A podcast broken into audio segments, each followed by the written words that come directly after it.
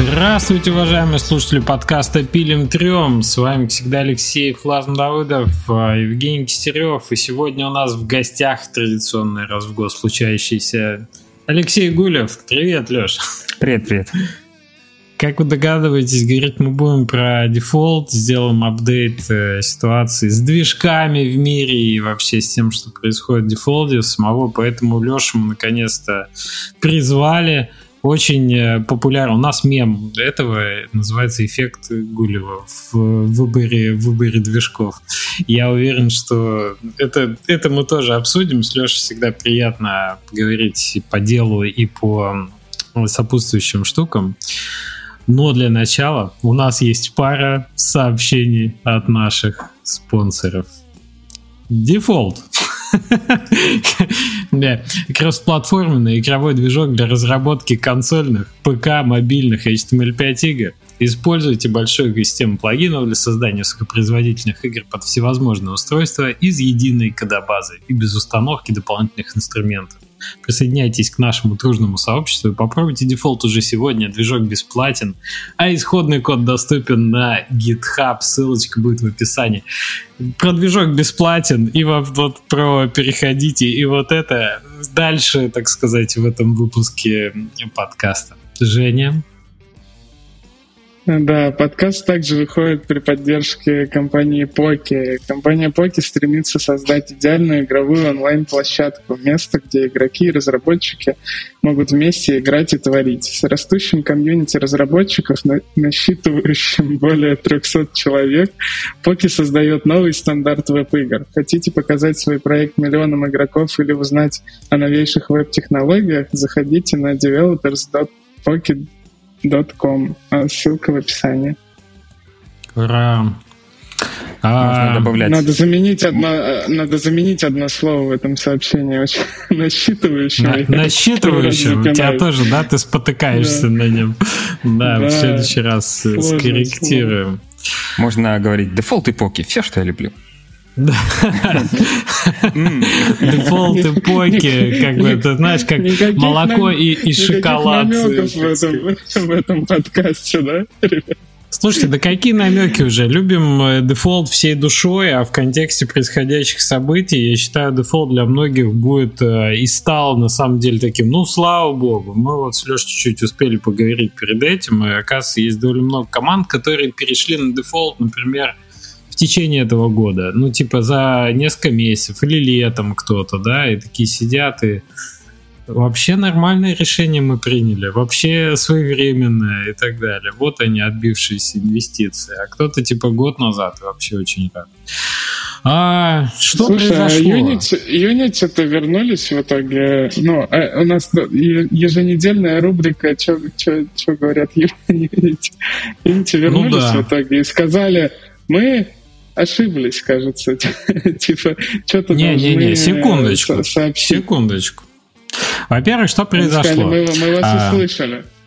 Для тех, кто пропустил э, предыдущий А-а-а. выпуск подкаста и находится немножко в танке, а есть такие люди, я знаю, типа а что случилось?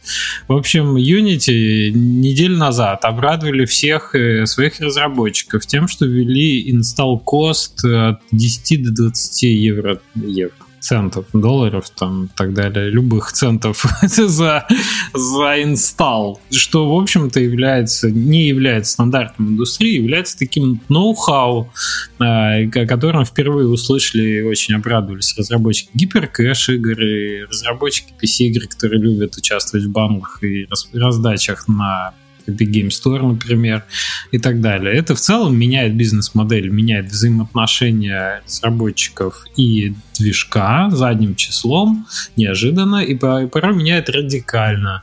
Как э, я читал в Твиттере, есть кейсы, разработчики с миллионом, например, прибыли, которые внезапно становятся должны Unity по этим условиям миллион сто тысяч. То есть вполне успешной студию, у которой все нормально с экономикой, а внезапно оказывается э, в минус, так сказать, э, прибыли, да, по прибыли в минусах.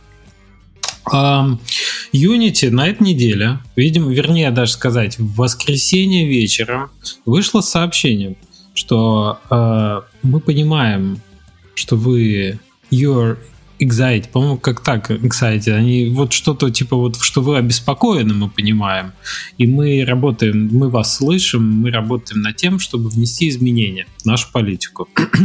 Не откат этой истории, во-первых, не э, мы были неправы, как бы все, все вот как, как было раньше. Нет, мы вносим изменения. Какие именно изменения на текущий момент мы не знаем, потому что ну, другого заявления не Да, я вчера, вчера смотрел, еще не написали. Ты настолько думаешь, что у нас э, новых зрителей на этом подкасте будет, что ты все пересказал, ну, что мы я, на я просто говорили? делаю там слепок времени, чтобы было понятно, о чем мы говорим до того, Хорошо. как мы говорим. Потому что слушать нас будет спустя неделю. И на тот момент, скорее всего, что-то будет уже известно, а мы можем пока только догадываться о том, Но что там еще скажет. то ли Bloomberg, то ли кто-то опубликовал слух. Опять же, это неподтвержденная информация. Этот слух так чисто случайно появился, может быть и нет, э, что они собираются ввести лимит 4% на э, суммы больше 1 миллиона долларов. То есть и там так написано достаточно, ну, опять же, это слух, неофициальная информация, разъяснений нет, но там так написано, что как будто бы они все оставляют, как они решили.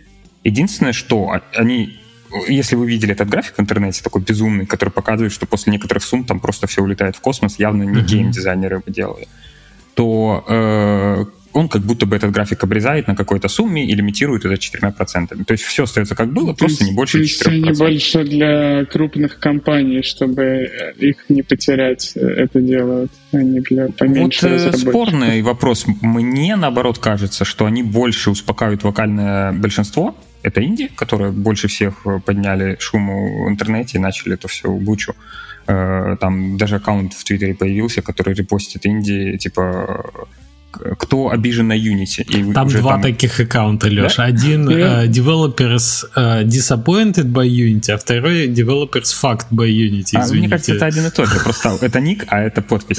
Ну, не суть. Okay. И весь смысл в том, что э, инди подняли очень много шума. А такое ощущение складывается, что на самом деле цель-то совсем не инди, а наоборот, более студии крупные с деньгами, которые могут это платить. И Unity хотели бы, так чтобы я слышал, там э, какой-то стейтмент выпустили Playrix и еще какие-то там 20 издателей э, довольно крупных, э, ну, как нота несогласия, так скажем, с этим, э, с этим решением.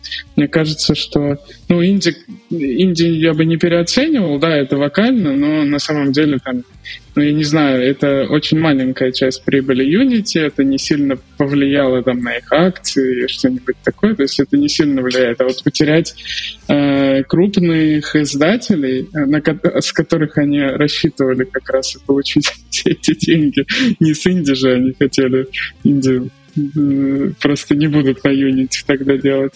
Э, ну, вот, вот это, мне кажется, их больше напугало.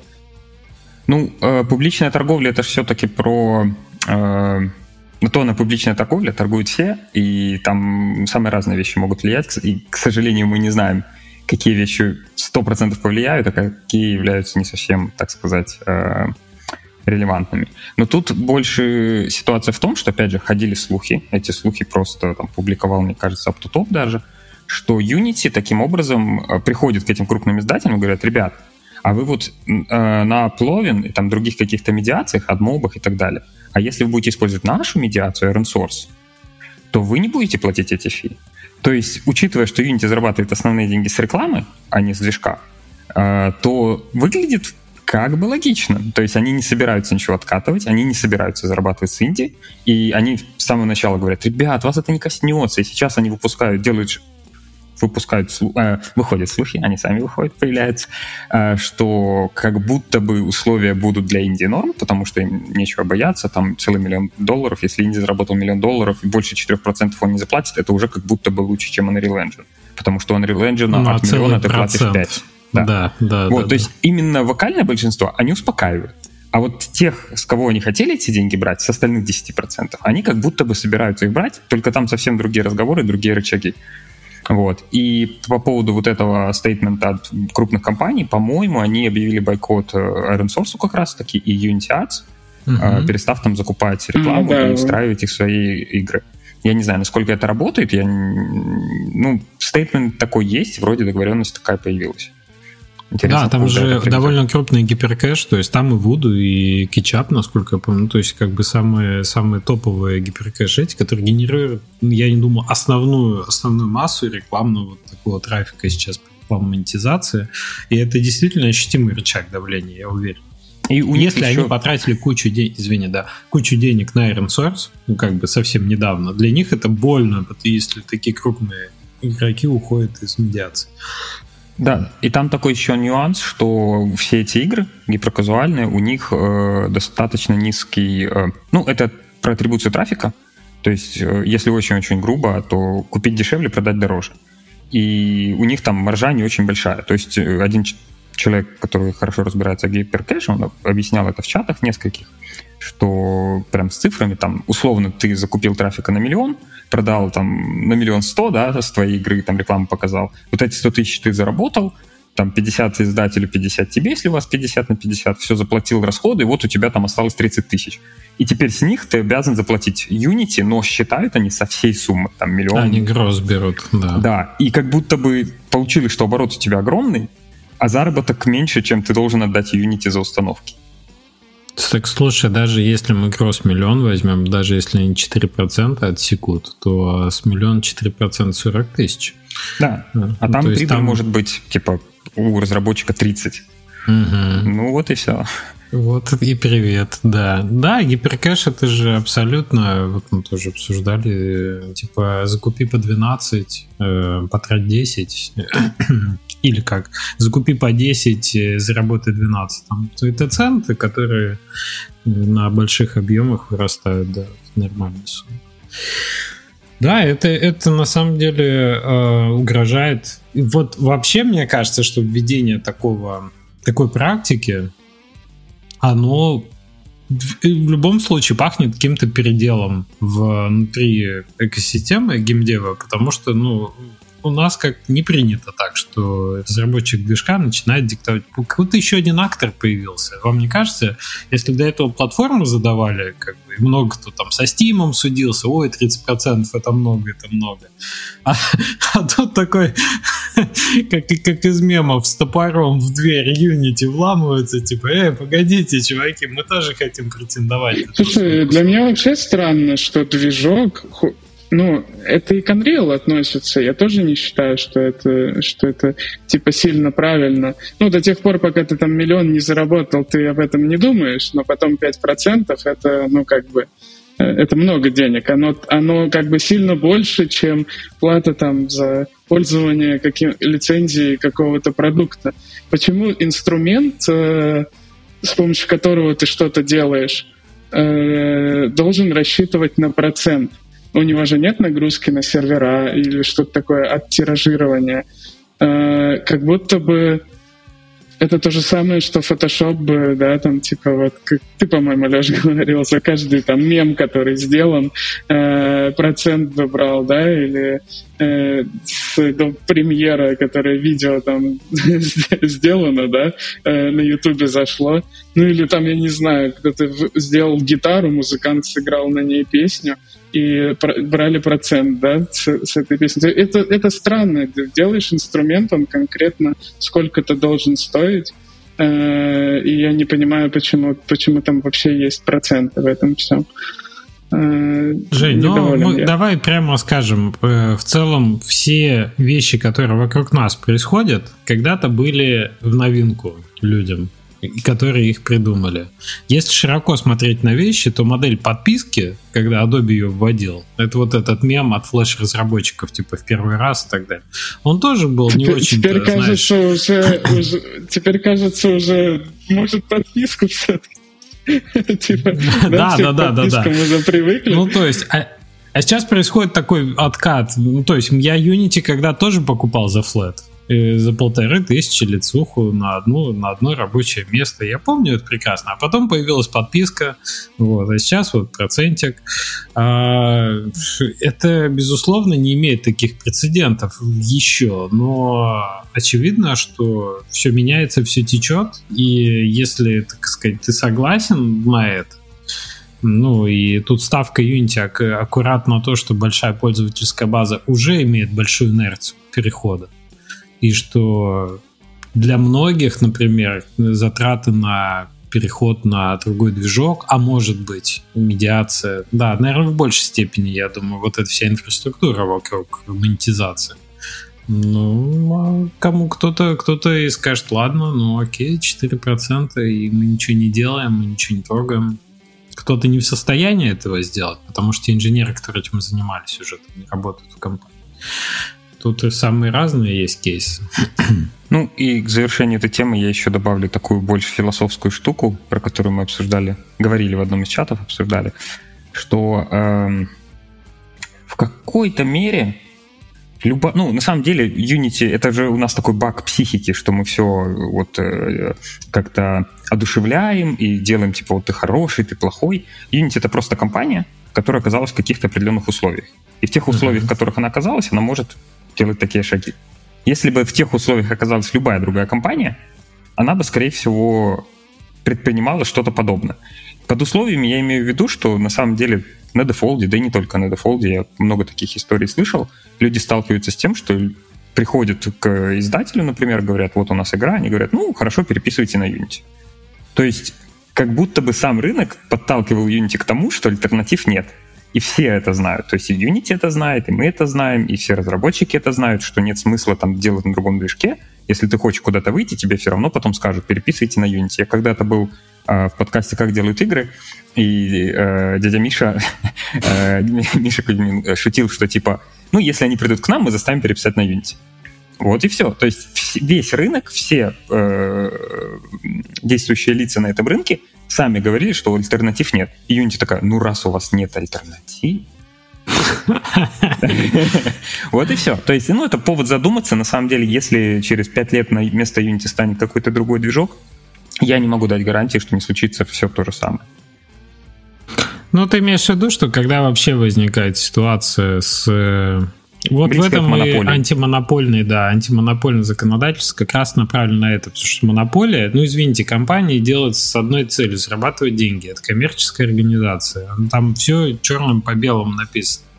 И а, акционеры от компании ждут ровно этого. И, собственно, борт нанимается для того, чтобы максимизировать прибыль. Это тоже понятная история. То, что Unity, о боже мой, хочет прекратить нести убытки по 100-200 миллионов ежеквартально и начать зарабатывать деньги, это как бы понятная абсолютно вещь. Другой вопрос в том, что даже если мы в контексте прибыли компании на это дело смотрим, то это, конечно, выстрел в ногу, на мой взгляд, именно такими методами действовать потому что он может привести к обратному результату в долгосрочной перспективе.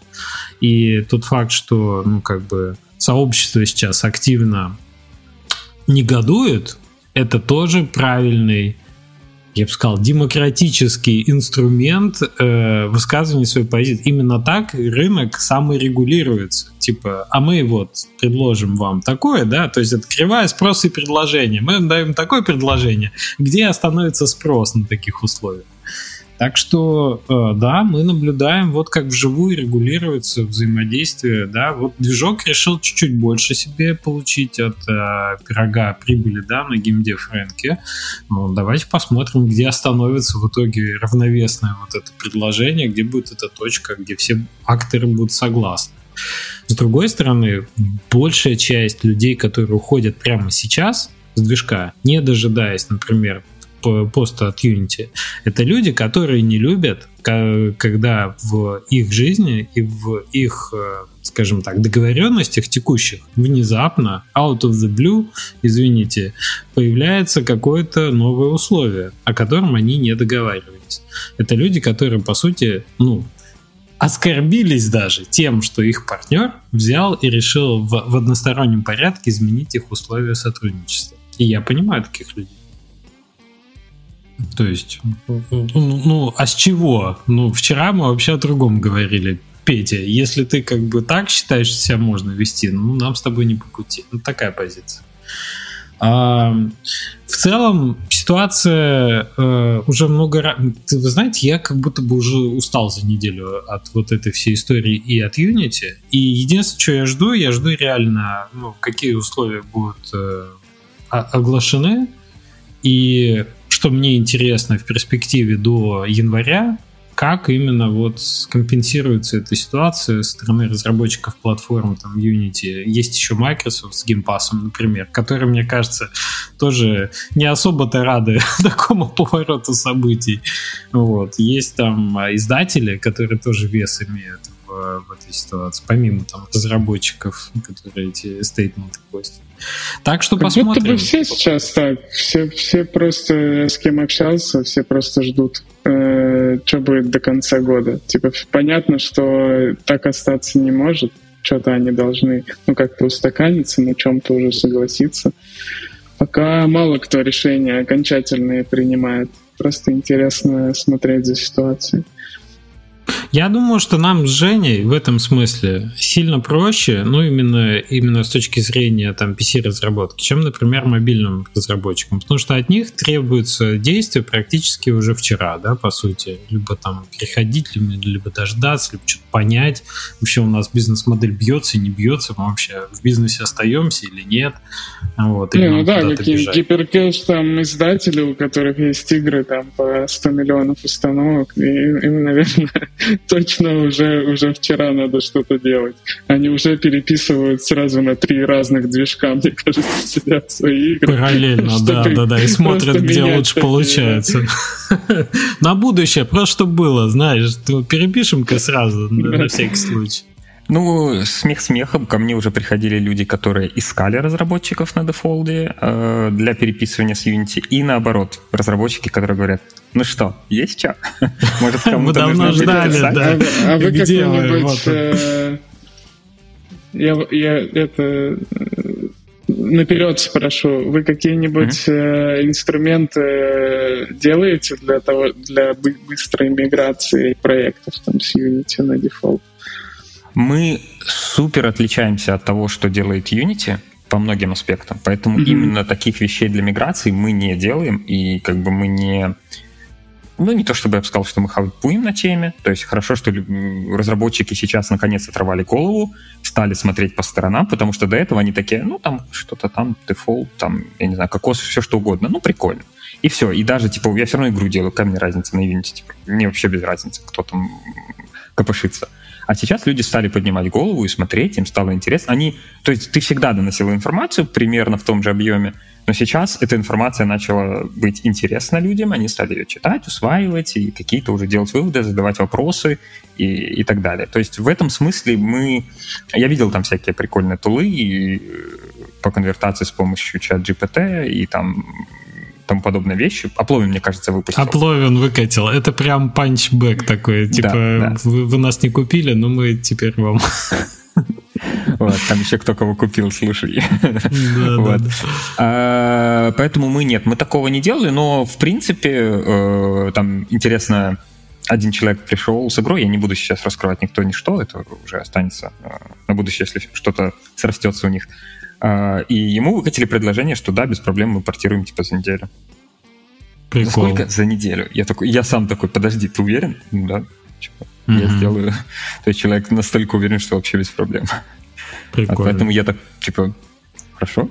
Ты знаешь, я что, что хорошего вижу здесь? Я думаю, что действительно у многих э, вот этот статус-кво, я думаю, по нашему подкасту тоже было заметно последний год. На чем делать, мы уже даже перестали спрашивать, потому что в каком-то смысле э, у всех установилось вот это вот общее место. Ну, Unity, Unity, ну понятно. Вы знаешь, кто выбирал разные движки? Либо те, кто выходили на совсем новые платформы, какие-нибудь мессенджеры появились ну, Unity не делал для мессенджера, ну что ж, на чем писать для мессенджера, ну, что-то такое, да?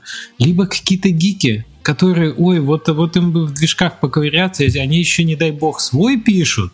О, не-не-не, мы делаем бизнес, мы делаем игры, мы делаем там а, механики, мы не делаем движки. Вот, у нас э, сейчас ситуация Слушай, немножко ну, поменялась. Ну, ну, я, я именно так и думал. Я, я типа, ну, Unity, все, дай бог, до конца жизни на Unity сидеть, потому что, ну, как, как будто бы э, это не самый главный вопрос в разработке игр, на каком движке игру делать все-таки есть более там сложные вопросы. Ну, сейчас оказалось, что это важный вопрос. Вот. Но, Очень важный бы, вопрос. Да, просто есть ну, другие более важные проблемы, там, геймдизайн и, и, и что за игра и все такое, которое ну, не зависит от движка. Хочется ну, их решать, а не это. Ну, еще зависит, наверное, все-таки от модели бизнеса. Когда мы говорим про Steam консоли, наверное, это один подход. Когда мы говорим про там mobile, free-to-play или там те же гиперказуалки, немножко другой подход. Потому что у нас есть ребята классные, которые они начали писать игру на Unity. Это было еще там, в прошлом году или в начале этого. Продвинули сколько-то, потом посмотрели, такие, нет, мы все перепишем на Defold. И они переписали на Defold, они очень довольны, им все нравится э, один из главных плюсов, который они видят, и просто очень рады, что они запускаются в вебе, отлично работают, и точно так запускаются на мобайлах. И для них это прям поинт очень важный, потому что они именно фри-то-плей игра большая, которая собирается везде выходить. И mm-hmm. другой кейс очень классный. У нас есть разработчик небольшой, э, то есть один человек, инди, и он делает небольшие игры для веба. Э, он есть у нас в чате, то есть можно прийти, поговорить, поделиться опытом. Кстати, он сейчас пишет э, такой мануал про то, как освоиться в дефолте Unity разработчику. Это в процессе. Вот, э, я думаю, что как только он допишет, мы это везде, везде, везде в наших э, социальных сетях и так далее раскидаем.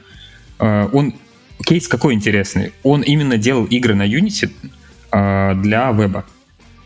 И некоторые из этих игр достаточно хорошо себя показали, там зарабатывают для одного разработчика очень неплохо. Вот. И он взял и начал переписывать их на дефолт.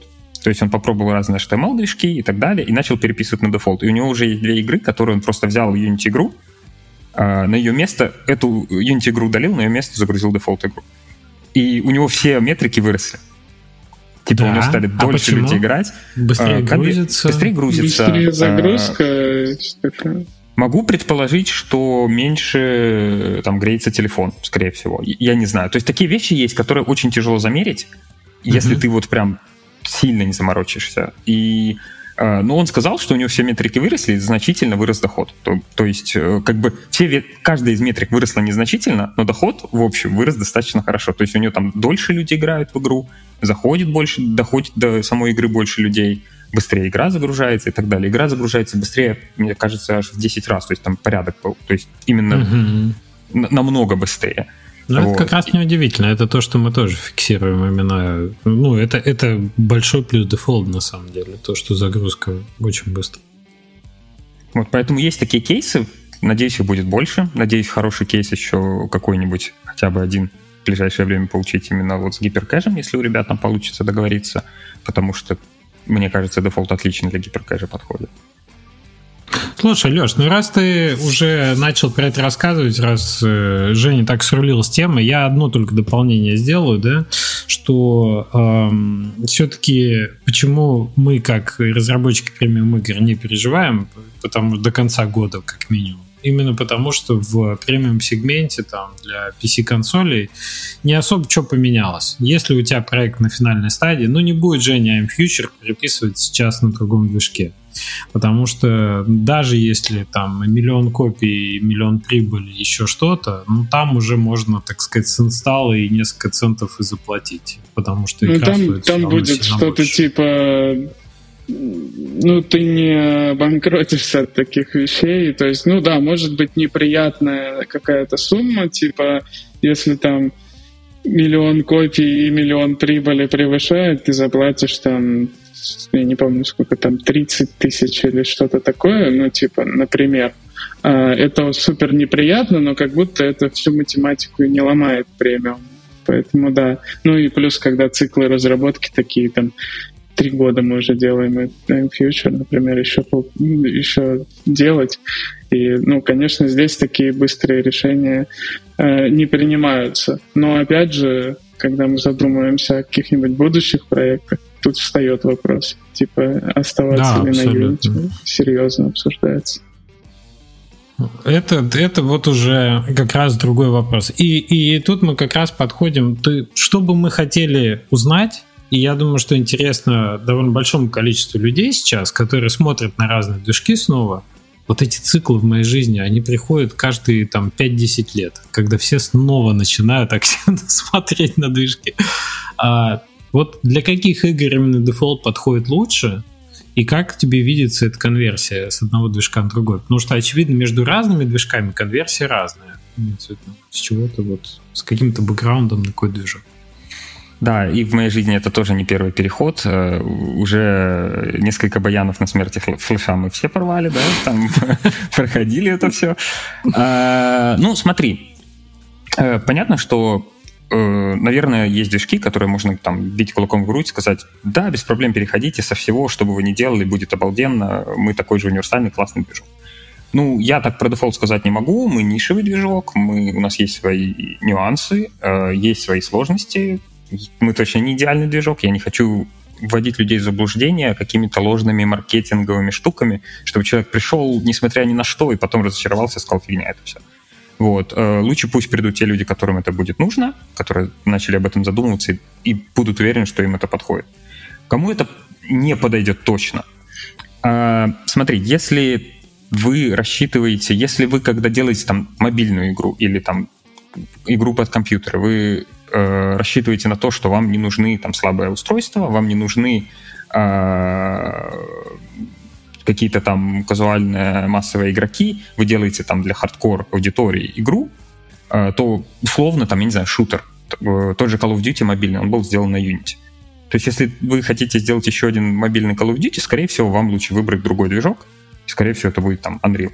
Он вполне себе справится с масштабом такой игры на мобилах, потому что тот же Fortnite работает, прекрасно себя чувствует, и никаких проблем с этим нет. Вот. А, то есть такого масштаба игру такого именно направления для такой аудитории, скорее всего, вам нет смысла делать на дефолт. Я не говорю, что вы не делаете, вам просто придется очень-очень много страдать, э, допиливать, дорабатывать и так далее. То есть там возникнет вопрос, э, вы скорее будете использовать дефолт как такую платформу, что, кстати, и с Unity справедливо. Многие эти игры, они почти все кастомное написали, а Unity использует больше как платформу для игры. То есть, чтобы везде запаблишить, чтобы у тебя все плагины работали и так далее.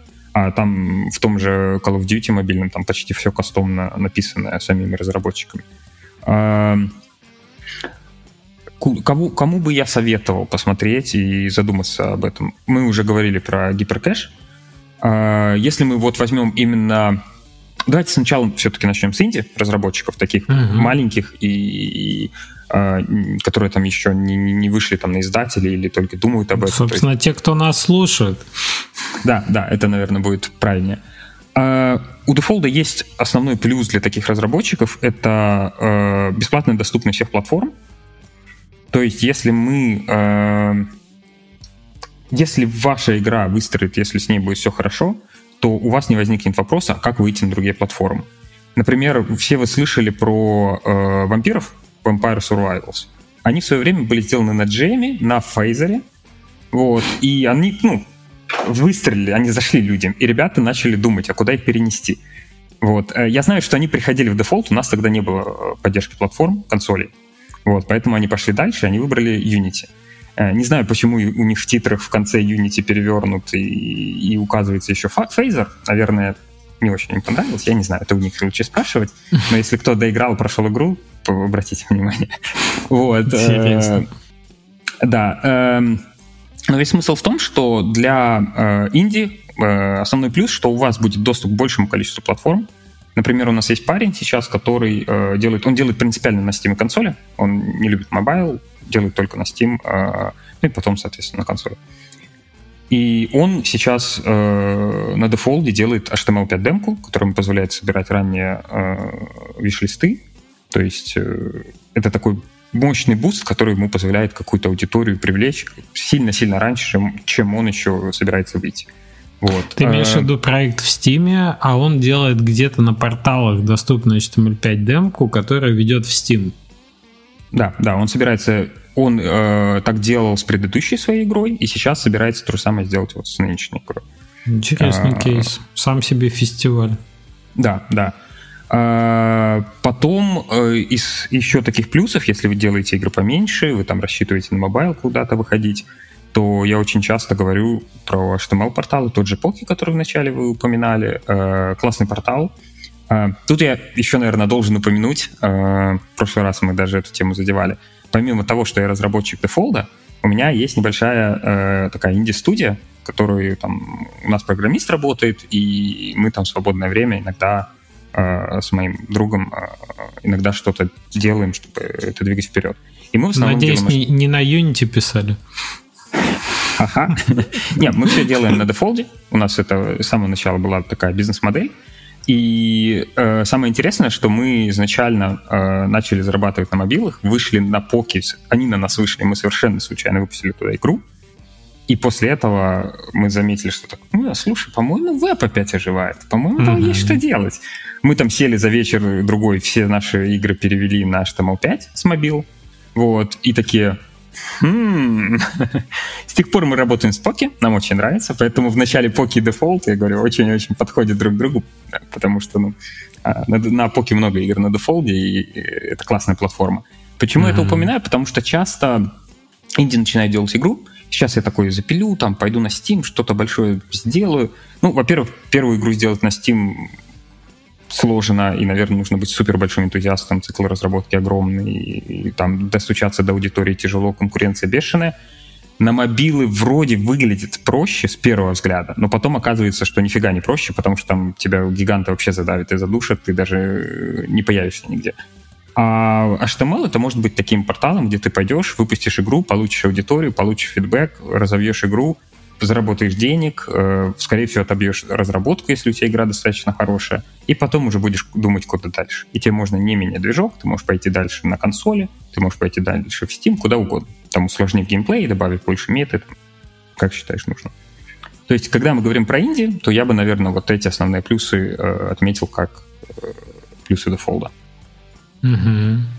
Мы все еще говорим про то, что э, по большей части это 2D игры, да? То есть 3D все еще экспериментальная большая история на дефолде. Я знаю, что есть энтузиасты, которые там что-то делают, но для полноценной 3D разработки навряд ли. Слушай, Слушай, ну, энтузиасты, у нас вышел 3D-проект э, не далее, как а. э, в начале лета и э, на дефолде. И, честно говоря, это по-прежнему челленджовая задача, но она возможна. То есть я, конечно, конечно, Unity 3D игры делать проще. Там как бы все для этого. На дефолде инфраструктура, ну, сейчас Леша меня поправит, но наши субъективные ожидания были такие, что, конечно, рожать ежика пришлось. Но в целом а, самое сложное, наверное, было это с Blender'ом разбираться программисту, потому что большая часть накладок, она решалась именно через Blender слэш Defold. Ну вот, Леш, прокомментируй как. Ну, вообще тема 3D достаточно большая. Если хотите к ней перейти, мы перейдем. А, или можем оставить на немножко потом. Да как у нас по плану она была позже, поэтому я, я бы до нее дошел естественным путем. 3D действительно как бы сложная большая это. Ты начал говорить про плюсы э, кейса, Для да? кому кому кому перейти-то можно на Defold. Угу. Собственно, с инди мы разобрались, почему для инди это может быть интересно. Новый рынок потенциальный, на который они, скорее всего, не смотрели, потому что на Unity туда мало кто смотрит, и не все порталы заинтересованы в таких играх. Вот, бесплатность, то есть ты не паришься, ты не будешь платить, потому что э, почему тоже можем потом поговорить про лицензию, это отдельная тема, которую много-много раз обсуждал. А, но лицензия такая, что ты не будешь точно платить за Defold, он абсолютно бесплатный, плюс бесплатно портирует на все консольные платформы, на все доступные, скоро будут доступны все. Теперь больше про такую э, про разработку или коммерческую разработку, да, то есть uh-huh. мобильные игры и так далее. Ну, опять же, с HTML плюс остается таким же, несмотря на то, что социалки, может быть, уже свой бум давно прошли, но выйти куда-то там на портал или в социалки, или сделать свою э, веб-версию своей игры, это все еще актуально, она будет приносить доход и очень часто отбивать разработку, а уже все плюсы будешь снимать, там, все сливки с основной игры в мобиле. Слушай, я знаешь, какой кейс для про-разработки недавно встречал? Mm-hmm. Я об этом даже не задумывался, что на дефолте, например, можно делать HTML5 э, playable ads, да, вот эти mm-hmm. играбельные как раз эти, не, ну типа ты не меняешь движка, ты делаешь довольно дешево э, креативы играбельные да. на том же движке, что и сама игра. Да. По сути, движок позволяет... У нас есть даже комьюнити плагин, который все это собирает в один файл. То есть там у некоторых площадок есть э, требование, что у тебя должен быть прям один HTML файл, чтобы там все было внутри. Э, есть такая возможность. Ребята, это я знаю, что была студия, которая этим пользовалась. Э, нужно спросить, как у них дела, но они этим активно пользовались. То есть у них основная игра на дефолде, плюс они делали мини-игры на дефолде. Потом эти же мини-игры вы использовали в основной игре, а ими рекламировались как креативами. Mm-hmm не меняя движок, ничего не переписывая по два раза, то есть все вместе. Кроме того, помимо платформ, а, у нас так, как бы это сказать, мы заморочены на продакшене, мы заморочены на именно выпуске игры. Вот на последних э, профессиональных тулах, на том, чтобы это собралось и запустилось, на том, чтобы это работало быстро. Uh, у нас есть всякие профессиональные тулы, типа там CI, uh, э, Continuous Integration, uh, builder, который позволяет тебе там на себя все настроить и билдить под все платформы э, с нужными тебе параметрами там, и так далее. У нас есть э, в самом движке crash-модуль, который собирает тебе весь stack, плюс э, скриптовый stack скриптового языка, затем нативный stack, что там в движке какой был порядок вызова функций, что ты пришел к этому crash у. Ты это все всегда можешь сам вытянуть, отправить на свой сервер, в любой сервис, там, как угодно. А у нас там есть э, кэш-сервер, то есть возможность создать свой кэш-сервер, когда ты билдишь игру, если ну, у тебя там большая э, ресурсов очень много, чтобы долго не ждать, ты можешь это все кэшировать, затем другие там разработчики по сети это будут выкачивать, не перебилдживая. А Live Update — это в Unity разработчики, скорее всего, знают это как addressables в Unity, но в Unity есть два способа использовать addressables. Это для менеджмента памяти, то есть когда ты не хочешь все грузить, ты часть ресурсов выгружаешь в addressable, чтобы их можно было динамически подгружать и так далее. И для загрузки из интернета. Вот у нас Life Update — это та тема, которая тебе позволяет загружать пакеты. То есть у тебя есть игра, в которой, там, я не знаю, контента на час, и пока игрок играет, ты ему предлагаешь дозагрузить что-то, и у него там в углу прогресс-бар висит, дозагружает контент, и потом продолжаешь играть в игру уже с дополнительным контентом. Эм, из таких более продвинутых штук, э, уже таких корпорейт, я бы сказал, у нас есть там Poco Extension. Это такой фреймворк, который тебе позволяет... Э, ну, это функциональность движка плюс фреймворк, который тебе позволяет писать интеграционные тесты. То есть ты можешь написать тест, в котором у тебя бот играет в свою игру, но движок думает, что это живой игрок нажимает кнопки и все остальное. То есть это прям симуляция э, всех действий через ввод, систему ввода.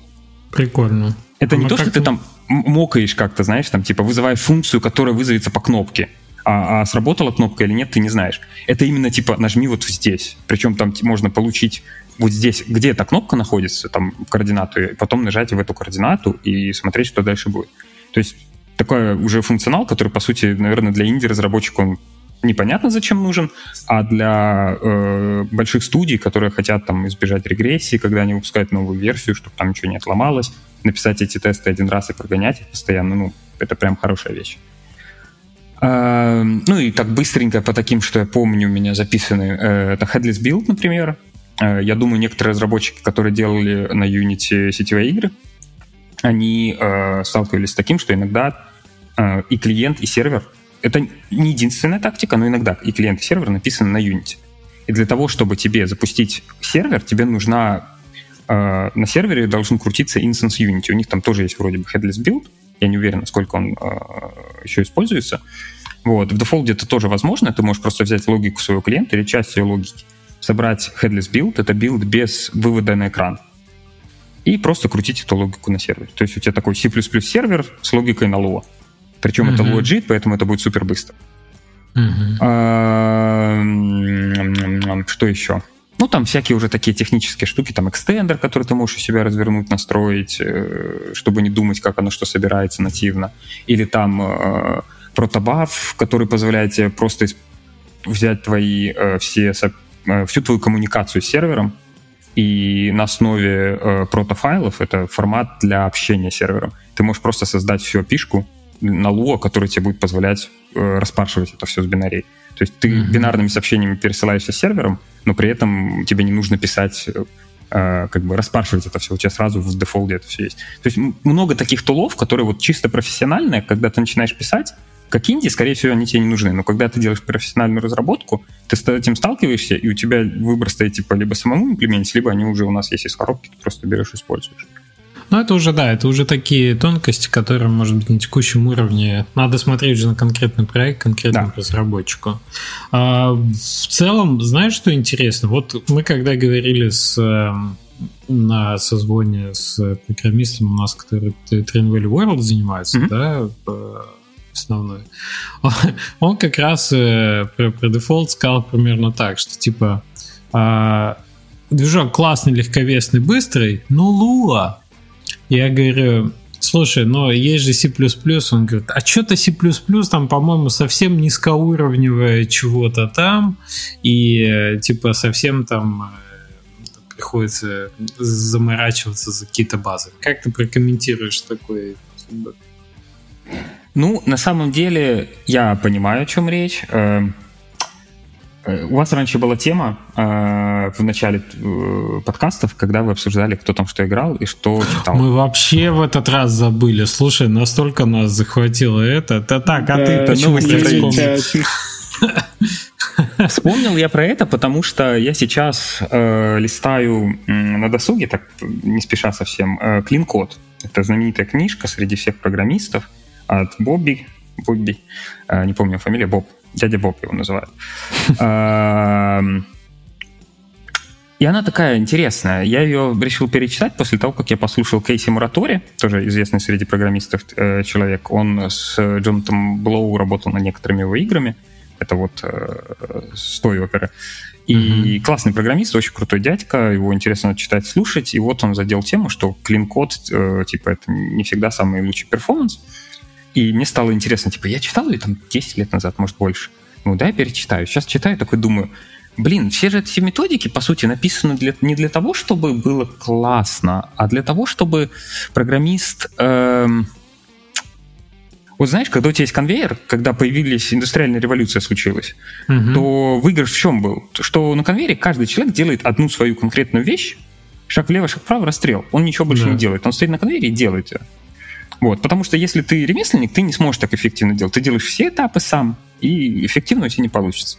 Вот, по сути, вот эти все методики, там, в то внедрение УП на том уровне, на котором оно сейчас везде и в том виде, а, вот клин-код и там всякие лучшие практики, они очень часто про то, как человеку писать так, чтобы всем остальным вокруг него было комфортно с этим взаимодействовать.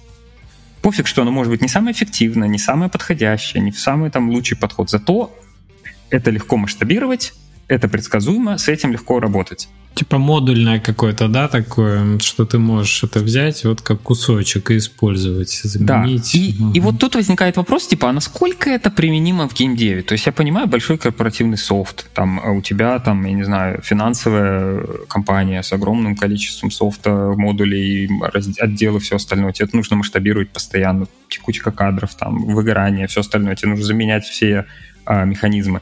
В киндеве оно немножко работает не так. То есть мы это натягиваем, и нам все говорят, что это взрослый способ делать вещи, а вы все там детство маетесь. А вот по-взрослому надо делать вот так, вот так и вот так. Вот. А, ну, мне кажется, что у нас все-таки в индустрии немножко больше нужно креативить. А, и я не говорю, что типа Лу это офиген, то есть подводя к этому. Нет, на самом деле у него дофига минусов, э, в том числе из-за там статической типизации и все остальное. Я скорее говорю о том, что не всегда единственный, самый распространенный способ делать вещи является самым лучшим. То есть можно всегда э, найти еще кучу альтернатив, просто они менее популярны. То есть популярный не равно самый лучший, это просто априори, да, это такое подмена понятий очень часто. А, ну, теперь вернем, от философии уже перейдем, конечно, к практике. А, да, у нас основной минус — это то, что а, концепты непривычны, то есть э, обычно как Unity-разработчик привык? Он типа берет GameObject, у него есть позиция X, он делает X равно 8, GameObject сменил свою позицию. Ты не думаешь, что там X равно 8 делает под капотом. Ты просто знаешь, что ты установил объекту 8, он встал в позицию 8 там, по X. А на самом деле это какой-то сеттер, да, он установил эту позицию где-то или в цикле, или ивентом, я не знаю, в зависимости от движка. Это нужно обновить. То есть, скорее всего, пометить э, там иерархию объектов как грязную, потому что тебе нужно будет обновить из-за того, всю иерархию там, с родителями совсем, из-за того, что у тебя изменилась позиция. Но ты же, как программист, типа, я 8 поставил, ребята. Я же ничего не делал, я просто значение установил. За что вы со мной так? Unity-программисты это очень хорошо знают, например, на примере канвасов и перерисовки UI. Ты там просто что-то подвинул внутри, в глубине, заанимировал звездочку, там, чтобы она пимкнула, и у тебя все стало тормозить, потому что у тебя глубокая иерархия объектов, и все, все, все, все, все, тебе нужно перерисовать. А ты просто про это не думал, потому что ты просто анимацию запустил. Э, и тут, собственно, мы приходим к тому, что в дефолде у нас такой подход совсем э, другой. Мы не оперируем объектами и вообще избавляемся от ООП по максимуму. Ты максимально работаешь с данными, с компонентами и с э, api это скорее как, я не знаю, как команды. То есть ты просто говоришь, типа, хочешь установить позицию? Да, не вопрос. Вот путь к объекту, на который ты хочешь установить позицию. Вот позиция, которую ты хочешь установить. И ты вызываешь функцию, которая устанавливает вот этому объекту вот эту позицию. У тебя нет у объекта позиции. Ты должен сказать, установи-ка позицию вот этому объекту. Кажется, что тут такого? В чем разница? Ну, разница большая. Ты как будто бы показываешь ответственность даже своему разработчику, что все чего-то стоит. Ты что-то делаешь. Ты не просто позицию устанавливаешь. Если ты просто у себя в Lua пишешь там А равно B, ну, ты просто заменил одну переменную на другую. Но если ты обращаешься к движку что-то сделать, то движок что-то будет под капотом делать. И ты должен быть как бы в курсе, что mm-hmm. что-то произойдет. Вот. Это немножко совсем такая другая философия, другой подход, другой способ мыслить о коде и вообще о подходах своих к программированию. И многих это типа прям как так? А где мои объектики? Я хочу просто завернуть все, вот устанавливать, вызывать у объекта функции, и все остальное, а этого у тебя нет.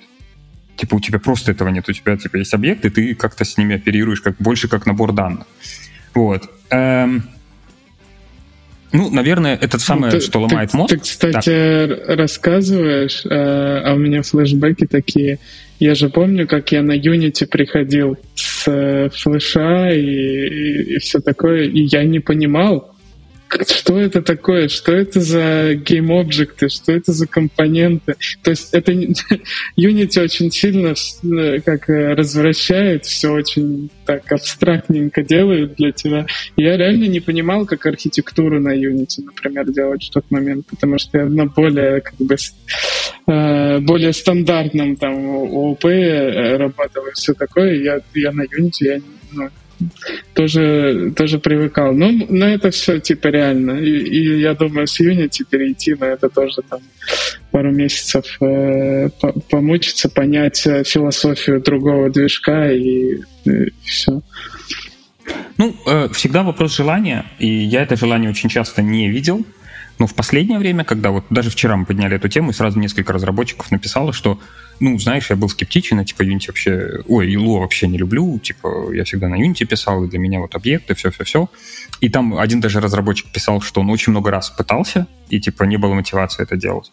Но сейчас, когда эти все новости появились, он сел и такой говорит, ну, на самом деле классно, многие вещи можно делать быстро, удобно, офигенно, не знаю, как оно там дальше, но теперь мне нравится. Ну, опять же, разные программисты, разное мнение, и я уверен, что э, есть минусы, там, особенно когда ты пишешь я, например, всегда рекомендую, э, когда люди начинают писать, написать маленький проект э, и потестировать свои концепции, подумать, как бы это могло быть самым лучшим образом реализовано и попытаться реализовать. Я так сам на самом деле делаю. У меня э, между какими-то проектами большими бывает такой супер маленький проект, где я меняю архитектуру, что-то дорабатываю, и я его делаю только для того, чтобы выпустить новую архитектуру и посмотреть, насколько я смогу его расширить, посмотреть, там, добавить новый функционал, насколько это жизнеспособно. Потом жизнеспособные концепции дальше использую, не жизнеспособные отбрасываю. И вот я вижу очень часто, что люди э, сразу замахиваются на какие-то огромные проекты, они не, не, еще не понимают, как в этом движке что-то строить, но уже используют какие-то подходы других движков и натыкаются на подводные камни, потому что эти подходы не всегда работают или не работают вообще. Вот. А, с этой точки зрения, да, основной минус, наверное, что мы не рекомендуем ОП, мы рекомендуем больше какие-то дата-дривен подходы и реактивные подходы. То есть мы не рекомендуем там это можно сделать. Можно симулировать в Lua э, что-то похожее на УП. Он очень гибкий. Там можно сделать свои классы, там можно сделать наследование, там все можно сделать.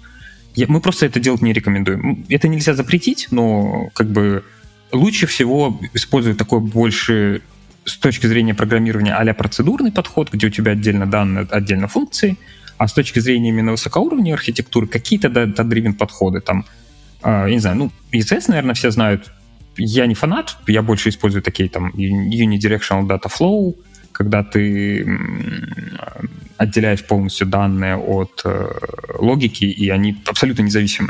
То есть вплоть до того, что логику... Кстати, на Unity это очень распро- э, распространенная тема, когда всю логику пишут в отдельном C-Sharp библиотеке, и потом ее подключают к Unity. Вот э, это подобный подход, где у тебя я пишу таким образом, что у меня вся логика, она абстрагирована настолько, что я ее могу в консоли запустить на Lua, даже без дефолт, и всю логику отработать просто потому, что это чистые данные, операция над данными и потом обратно засунуть в игру и с этими же опишкой работать с игрой. Ну, это уже такие тонкости программерские, а то мы сейчас закопаемся. Я сразу про Flash вспомнил, что в какой-то момент, как Flash Develop появился как редактор, тоже а, стали писать весь код отдельно, а до этого это все было типа в фреймах, uh-huh. в объектах, вот это вот вся еще в таком экшн-скрипте история. Ага. Вот. Ну, и для тех, кто вообще Lua не любит э, до аллергии и, наверное, типа не хочет даже прикасаться, у нас есть ребята, которые в комьюнити пишут э, на TypeScript. Один парень, я забыл, к сожалению, имя, э, он из Америки, он взял и сделал такой конвертер. Он взял конвертер существующий TypeScript в Lua, его написали ребята, которые делают всякие моды для игр и так далее, потому что Lua среди игр э, крупных компаний очень распространенный но многие не хотят на нем писать, э, наверное, аллергия. И они э, написали такой конвертер, то есть, чтобы ты мог написать все на TypeScript, сконвертировать в Lua и э, без проблем запустить в этом движке. Там, так, а, type, а TypeScript это что, что за язык? Это типизированный JavaScript. У него mm. автор первоначальный, именно который его придумал, тот же, что и C-Sharp. Mm-hmm. То есть э, у него один папка. Он же э, папка Delphi и Borland Pascal. То есть это okay. такой дядька очень крутой, и он придумал э, TypeScript. Опять же, кому-то нравится, кому-то нет, но по своей, он, наверное, ближе к C-Sharp, по своей э, идеологии. И он э, используется как замена JavaScript, который тоже не типизированный. JavaScript, наверное, ближе к Lua в этом смысле. А, есть, э, а TypeScript — это вот такая типизированный JavaScript. Mm-hmm. Ну, Lua логичнее, чем JavaScript. Я бы их так не сравнивал. Там меньше всякого флаф ладно, ладно. вокруг. Детали. Да, детали. Э, но смысл в том, что можно писать на TypeScript. Я знаю, просто люди используют это в продакшене. То есть они не, тоже не любят Lua, они используют, они пускают игры. Там есть даже, человек сделал сайт, на сайте есть Playground, ты можешь там прямо на сайте посмотреть, если я напишу на TypeScript, как это будет выглядеть на Lua и как это работает прямо в соседнем окошке в дефолде. Там вроде дебаг он добавлял, hot reload, то есть почти все функции, что есть э, в дефолде, он сделал именно, чтобы они работали. Вот. И есть Hacks. Э, это в свое время язык, который человек пошел далеко, он написал сначала свой... Ему не нравился Flash, он написал свой язык Hacks, на нем написал свои движки Hips, и mm-hmm. свою виртуальную машину еще для Хакса, и теперь на них пилит игры Нордгат, Эволенды, это вот и все игры Дюну, там стратежку новую они делают. Mm-hmm. Вот. Э, есть именно биндинги Хакса для, эм, для дефолда. Я видел экспериментальный проект C-Sharp, точно такой, э, который транслирует C-Sharp в Lo. Но я его даже не смотрел, не пробовал и не слышал, чтобы его кто-то использовал, в отличие от Хакса и TypeScript. Поэтому про него я, к сожалению, ничего сказать не могу. Вот. Ну, Хакс мы нежной любовью любим, конечно. Мы на одном из проектов его пытались использовать. И в целом он, конечно, производит впечатление очень приятное, если уметь его готовить. Ну и, наверное, закрыв программерскую тему, чтобы мы уже люди уснут или убегут с подкаста, последнюю еще такую вещь скажу, что... Да, э, все, через наверное, пять минут можно уже прям жестить с терминами. А сейчас, сейчас мы последних сейчас потеряем. почти отвалится, да. Да, да. Хорошо. У нас а, тайм-коды есть, ничего страшного. Тут э, последняя тема, наверное, которую хотел упомянуть. Многие Unity-программисты, скорее всего, сталкивались с такой штукой, что когда вот ты пишешь игру, и такой, типа, сделал переход из меню в игру, и переходишь, возвращаешься из игры в меню, и потом через какое-то время замечаешь, что что-то у меня там тормозит, что-то не так, пойду я память по профайлю, там профайле или сидишь, закапываешься и находишь, что у тебя там, когда ты выходишь в меню, в пол игры еще остается в памяти. Типа не выгрузились текстуры, там какие-то аниматоры, еще что-то. В маленьких командах с этим меньше проблем, потому что... Осталось и осталось. Да, типа, во-первых, осталось и осталось, типа, это, блин, на компе будут играть, мне надо... Меньше грузить потом. Да, да. Я сказал, мне надо 5 гигабайт памяти, значит, мне надо 5 гигабайт памяти. Вот. А на мобилах, на всяких, это прям проблема, и особенно, когда команда большая, это тоже проблема. Э, на консолях может быть очень большая проблема, если ты на какой-нибудь свич выходишь. И в Unity ты там какой-нибудь программист, не подумав, сделал какой-то статик э, объект, в который засунул какой-то референс на какой-то монобихевиор, в котором там ссылаешься на какие-то ресурсы. И вот эта вот цепочка ресурсов у тебя сохраняется и превращается в дерево ресурсов, которое в памяти задерживает там кучу ресурсов, не дает им выгрузиться. И ты mm-hmm. такой на это смотришь. Я был на проекте, где я был чуваком, который постоянно типа жалился на это и ходил исправлял за всеми, потому что проект был огромный, и никто за этим не хотел следить, сколько им не объясняй. И, и, типа, я каждую неделю, мне приходило уведомление от автоматизации, которое говорило, типа, мы опять жрем дофига памяти. И ты опять в профайле, и опять удалять. Так вот, в дефолде... Представляю, у Леши на компьютере красная сигнализация начинает это, шлем одел, там Ghostbusters. Да, да, да.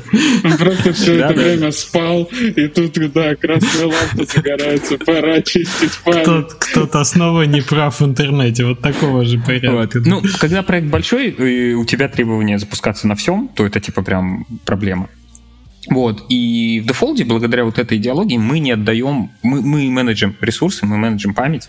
У нас есть там строгие правила, которые люди не всегда, как бы, когда начинают работать, говорят, типа, ой, зачем здесь вот эта абстракция, она только мешает, давайте ее уберем, напрямую будем грузить все с диска, там все остальное.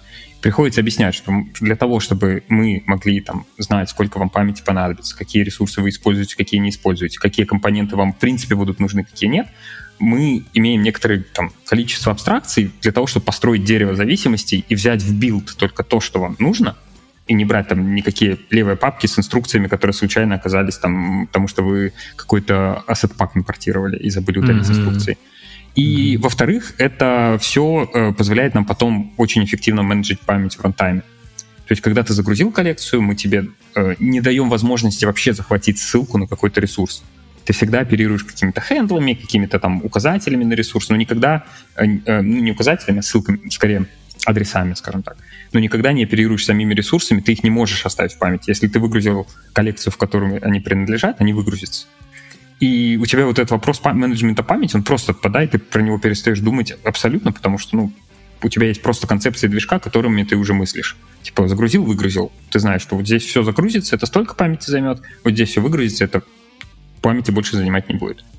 Ну, вот. кстати, вот э, небольшой разбавлю, да, и разбавлю вот этот, mm-hmm. что я уже, по-моему, когда мы поки обсуждали, говорил, что вообще HTML5 и веб любит супер маленькие размеры билда, ну, это вот сравнимо с рекламными этими. У нас обычно метрика была типа до 5 мегабайт уложиться. И вот та игра, которую мы делали трехмерная, она у нас э, отчасти рекордсмен по размеру билда.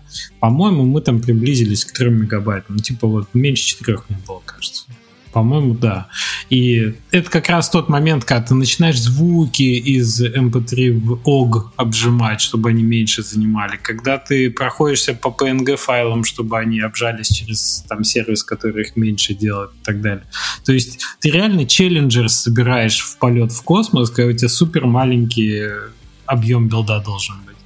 И Defold в этом супер помогает потому что ты видишь, что он, как и ты, ну, если он такой одушевленный движок, не любит лишних э, вообще на борту лишних килограмм. Очень классно. Ну да, плюс мы там стараемся всегда следить. У нас там есть репорты, где ты можешь посмотреть, что сколько занимает. Репорт, который может показать, что сколько билдится по времени, если ты там думаешь как-то оптимизировать процессы, и там у тебя долго билдится. Ну, опять же, для маленьких, наверное, это не актуально, но для больших проектов там ты можешь задуматься, типа, а как мне оптимизировать, чтобы команда быстрее получала build? Угу. Вот. Ну, как-то так. Про программистов я, наверное, подушнил и хватит. Блок, блок для программистов закончил. Возвращайтесь. Все, выходите. М- можно, можно, выходите. Самое сложное закончилось, да. А, расскажи, кому кроме программистов э, вообще может понравиться дефолт? Э, почему? Слушай, ну, э, у нас, наверное, многие будут испытывать некоторые сложности с движком, особенно артисты, потому что, ну, часто очень спрашивают, а есть у вас там без кода программировать, там, ноды какие-нибудь? Ну, такого Блюпринты. А, вот да, блюпринты. Или там нодовый какой-нибудь редактор. Или что-то там... Э, я не помню уже название из Unity. Э, ну, я думаю, все поняли, о чем речь. А у нас ничего такого нет, но у нас есть Lua, она простая. Э, если почему-то программ... художник решил сам попрограммировать, он, скорее всего, разберется. Потому что, ну, Lua на самом деле простой язык. Он упрощает все до максимума. Там тебе не нужно думать, а здесь мне массив использовать или хэш-таблицу. Вообще не думай. Используй. В Lua есть только таблица. Ничего больше нет используй. Тебе это не надо знать, будет работать. Вот. А программист, там, для программиста уже есть тонкости, но для, э, для художников там и так далее, они, э, им этого достаточно. А еще из таких, наверное, ну, с точки зрения инструментов, у нас многих инструментов не хватает, и нужно думать, э, как затягивать ресурсы из тех или иных инструментов к себе. Там, я не знаю, из блендера, из фотошопа, из какого-нибудь тайлда, из других внешних редакторов. У нас редактор достаточно такой нордический, стерженный. Слушай, ну и много же... чего нет. Это же, ну, что из стайл затягивать? Ну, в смысле, ты JSON, как тебе его распарсить внутри этого, ну, ты везде будешь примерно что-то подобное делать. А с блендером, наверное, более ощутимая история, потому что все-таки это такая трехмерная это, тут требует привычки и опыта. Может быть, мы подходим как раз к 3D и про 3D тогда поговорим, да? Я, а... я только еще упомяну из того, что вот прям часто люди упоминают в чате, особенно которые приходят с Unity, это то, что у нас есть такая штука, у нас эдитор держит все связи и знает обо всех связях в проекте. И mm-hmm. многие удивляются, потому что они могут, например, взять, если они в самом эдиторе, э, вот этот вот GameObject, там, префабчик, да, его назовем, перенести в другую папку, переименовать, и у тебя ничего не сломалось. У тебя весь проект, вот везде, где он использовался, он переименуется, он подтянется новая ссылка, и все будет работать. И все ресурсы таким образом работают. Ты все, что угодно, все, что вот у тебя в проекте, внутри эдитора можешь перетягивать, менять, переставлять, там, менять связи, и оно все будет работать. Это Прикольно. такой момент, который многие типа, у, офигенно. Угу, угу. 3D. А, да, 3D. Ну, тема сложная. Ну, на самом деле, э, мы очень долго и упорно себя продвигали как 2D-движок, что никогда не было правдой, потому что, ну, дефолт с самого-самого начала был 3D-движком. Э, продвигали мы себя как 2D-движок, потому что у нас никогда не было возможности допилить все-все-все тулы и все, что необходимо для того, чтобы называть себя 3D-движком полноценно. Uh-huh. Поэтому в этом очень сдержаны. И опять же, как я вначале говорил, мы не любим вот эти маркетинговые штуки, что приходите, у нас все офигенно, там, погнали. Мы вот, типа, стараемся вот максимально правдивый месседж донести, чтобы не завысить ожидания. Человек пришел и знает, чего ждать. Э, я там в чате делился, какими 3D-играми, какие, какие 3D-игры люди делают. То есть уровень там гиперкэша, в принципе, сейчас достигаем. Один минус будет в том, что люди, которые привыкли делать гиперкэш, они э, они очень часто привыкли и пойти на App Store, на Asset Store, быстренько что-то найти, готовое решение, тут вот это готовое решение, вот это, сейчас мы все скомбинируем и погнали. Uh-huh. Проэкспериментируем, если идея хорошая, она работает, мы ее там доработаем как нам нужно, а если не работает, пойдем следующую делать. Вот с дефолтом вот это будет самая большая часть, потому что больше всего придется делать руками, несмотря на то, что оно возможно, тебе все равно придется э, разобраться, а как это возможно. То есть ты не сможешь взять готовое решение из движка или там из Asset Store и его применить. Из того, что у нас из 3D есть, и оно работает, и как бы что является вот кором 3D, это у нас есть 3D-физика, э, uh-huh. Э, базовая, там основ... все основное в ней есть, плюс у нас там есть модули 3D-физики от ребят. А у нас есть возможность загружать модели, у нас есть компонент-модель, в него можно загрузить э, коллада или э, GLTF-модель, там GLB — это их бинарный файл, это один mm-hmm. из стандартных форматов сцены 3D. Э, То есть мы можем это загружать с анимациями. Э, там придется немножко... Э, мы не выпаршиваем анимации из 3D-модельки, у нас своя формат анимации, ты там должен их поставлять. Ну, это все есть в мануалах. У нас подробный мануал, как это все делается. То есть у тебя есть компонент, в котором есть анимации, ты можешь эти анимации запускать. А есть межкомпонент. Если тебе что-то динамически нужно отрисовать, там мешек какой-то с какими-то, я не знаю, terrain, например, еще что-то. Это все тоже у нас есть. То есть в динамике ты можешь это менять, буферы эти сам заполнять как угодно, вставлять, в шейдеры все писать, материалы, это тоже у нас все есть. То есть с этим проблем никаких. Uh, у нас есть рендер-скрипт вообще с самого начала. То есть для тех, кто разбирается в рендере, uh, то, что там Unity делает URP и так далее. У нас с самого-самого начала был программируемый на Lua рендер скрипт. Ты можешь там создавать свои render target ы сюда, это, отрисовать что-то в render target, этот render target натянуть на mesh ек, потом что-то там применить пост-эффект, еще что-то. Это все-все-все есть. Единственное, что самая большая сложность здесь, что чтобы это использовать, нужно разбираться в рендере. Нужно хотя бы захотеть разобраться в рендере. Многие люди такие, типа, у меня лапки, я боюсь, я не полезу в это, я не рендер-программист, вы что? Вот. Ну, многим было понятно, я только сейчас понял, что Леша всех заманил, типа, вот здесь для программистов все закончилось, и тут нанес удар, откуда не ждали по, так сказать, рендеру. Ну, на самом деле, э, это вот мне напоминает очень сильно флеш. Когда ты мог войти, типа такой, ой, что-то просто, тут спрайтики двигай, все остальное, а потом там начиналось, там у них была своя программа, типа писать что-то а-ля супер оптимизированного кода, такого а шейдеров на CPU, а, я помню, с этим занимался. Потом у них там свой низкоуровневый этот рендер был Stage 3D. Ну, и а там уж какая-то 3D хотел сделать в этом. Да, да, да. Mm-hmm. И, и когда ты, то, то есть начать легко, делать что-то простое легко, а потом тебе уже нужно учиться, учиться. И вот, собственно, я так в геймдефе вошел, потому что приходилось учиться.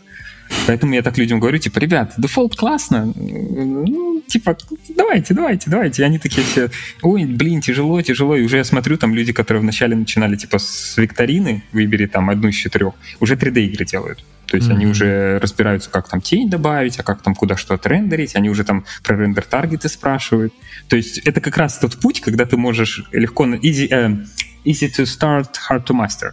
Да, да, типа да. начать легко, а потом ты уже начинаешь учиться, учиться, учиться, и такой типа, о, нифига себе. И самое интересное, что здесь все эти знания, они универсальны. Это не дефолт знания это не то, что ты типа вот здесь выучил, и мне это нафиг потом нигде не нужно, я знаю, как это делать здесь и больше нигде. На самом деле это полностью универсальное знание для всех движков.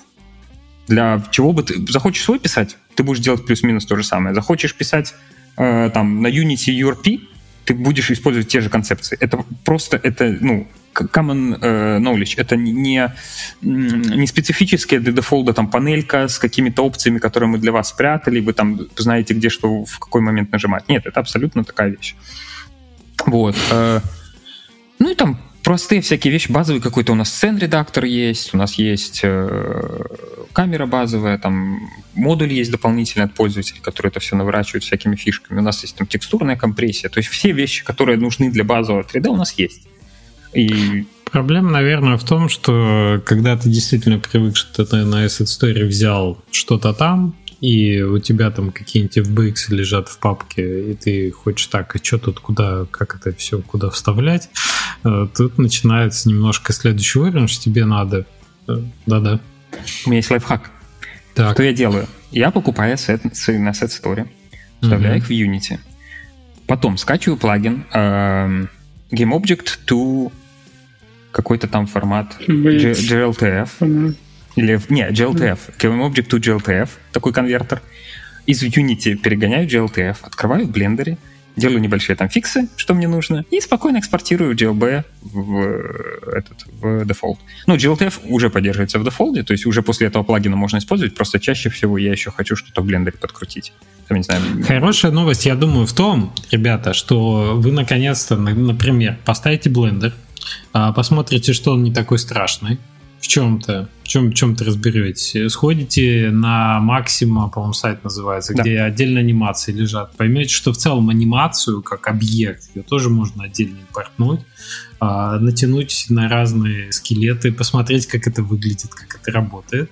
А, то есть с точки зрения образовательной функции, ну и как будто бы, как будто бы это все реально достаточно. И да, порог входа есть, э, но глаза боятся, как и делают. И это не rocket science, по большому счету. Да. Этому можно научиться. Ну и опять же, ну, Леша отвечает за свои слова. Вот этот человек доступен, бывает в чатиках. Это реальность, что можно у Леши прямо спросить, как это сделать. Да, я, я, я сижу в чатах, и плюс я сам игры делаю на дефолде. То есть я считаю, что разработчик движка должен страдать так же, как и разработчики на движке. А, чувствовать всю боль разработчиков. Поэтому я сам делаю игры на дефолде, и сам иногда матерюсь, что чего-то не хватает. Вот и думаю, в общем, с 3D, с 3D плюс-минус понятно. Придется э, по, поковыряться, но это реализуемо. Там есть свои с запеканием там э, чего с запеканием? Что там, тени запекаться должны? Угу. Есть свои сложности, безусловно, но на вот если стратегически посмотреть на ситуацию, то да, уровень гиперкэжа и рекламу, как где ты видишь 3D какой-то, да, вот когда ты игру с рекламой запускаешь на телефоне, это все на дефолте сделать более чем реально. Да. Плюс очень много у нас такое комьюнити больше open source ориентированное, очень-очень много GitHub репозиториев, где ты можешь, я даже большущий тред у себя в Твиттере написал в Мастодоне, а, где ты можешь просто открыть репозиторий посмотреть, а как свет сделать, а как сделать тени, а как, э, я не знаю, SSL сделать, э, как, ну, и куча-куча всего. То есть люди просто делают репозиторий, пример, там и демку очень часто выкладывают. Там, я не знаю, сцен 3D от Артема — это просто такой полигон, где у тебя машинка, или ты можешь выйти от первого лица персонаж, и там такие типа трамплины, всякие препятствия, ты там можешь поездить на машинке звездочки пособирать или побегать, и там все объекты расставлены. То есть ты можешь посмотреть полностью, как сделана вся сцена в 3D. Вот. И таких примеров достаточно много, то есть при желании разобраться, разобраться можно. Но это, к сожалению, пока еще не так легко, как это в Unity, и плюс мы, а, несмотря на то, что мы в каждом э, билде что-то добавляем для 3D, э, пока мы больше сосредоточены на вот фундаменте всяких фич для 3D. То есть мы недавно там добавили все, что необходимо для PBR, и как бы ты можешь вот этот знаменитый шлем такой с отражениями покрутить на всех платформах, в том числе браузере, и у тебя будет там все отражения, все металл там виден и так далее. То есть э, физически реалистичный, э, цветовая модель физически реалистичная и так далее. То есть э, мы, это все добавляем, и когда мы вот с большего закончим с этими базовыми вещами, плюс мы, опять же, заморочены на обратной совместимости с платформами различными, а когда мы это все добавим, то тогда мы больше сосредоточимся на, тул, на тулзах, чтобы это все было более доступно.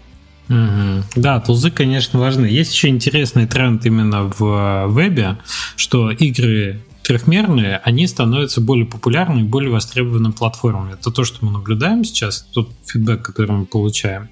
Mm-hmm. А, все больше 3D-проектов, и как будто бы как будто бы здесь было бы логично, да, прокачать именно вот эту часть движка в том числе, ну и учитывая вот эту конверсию Unity разработчиков в 3D, поэтому было бы здорово дефолда увидеть здесь пуш в этом направлении, насколько это возможно.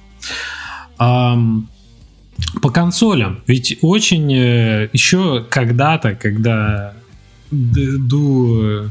Господи, Дуа Зомбис, ту, ту игру, которую мы когда-то делали двухмерную, портировали благодаря э, ребятам с Default на Switch, когда только добавлялась поддержка консолей, и вот Switch был один из первых. Uh, уже прошло не так много времени, а уже что есть по разным консолям, Леш, перечисли.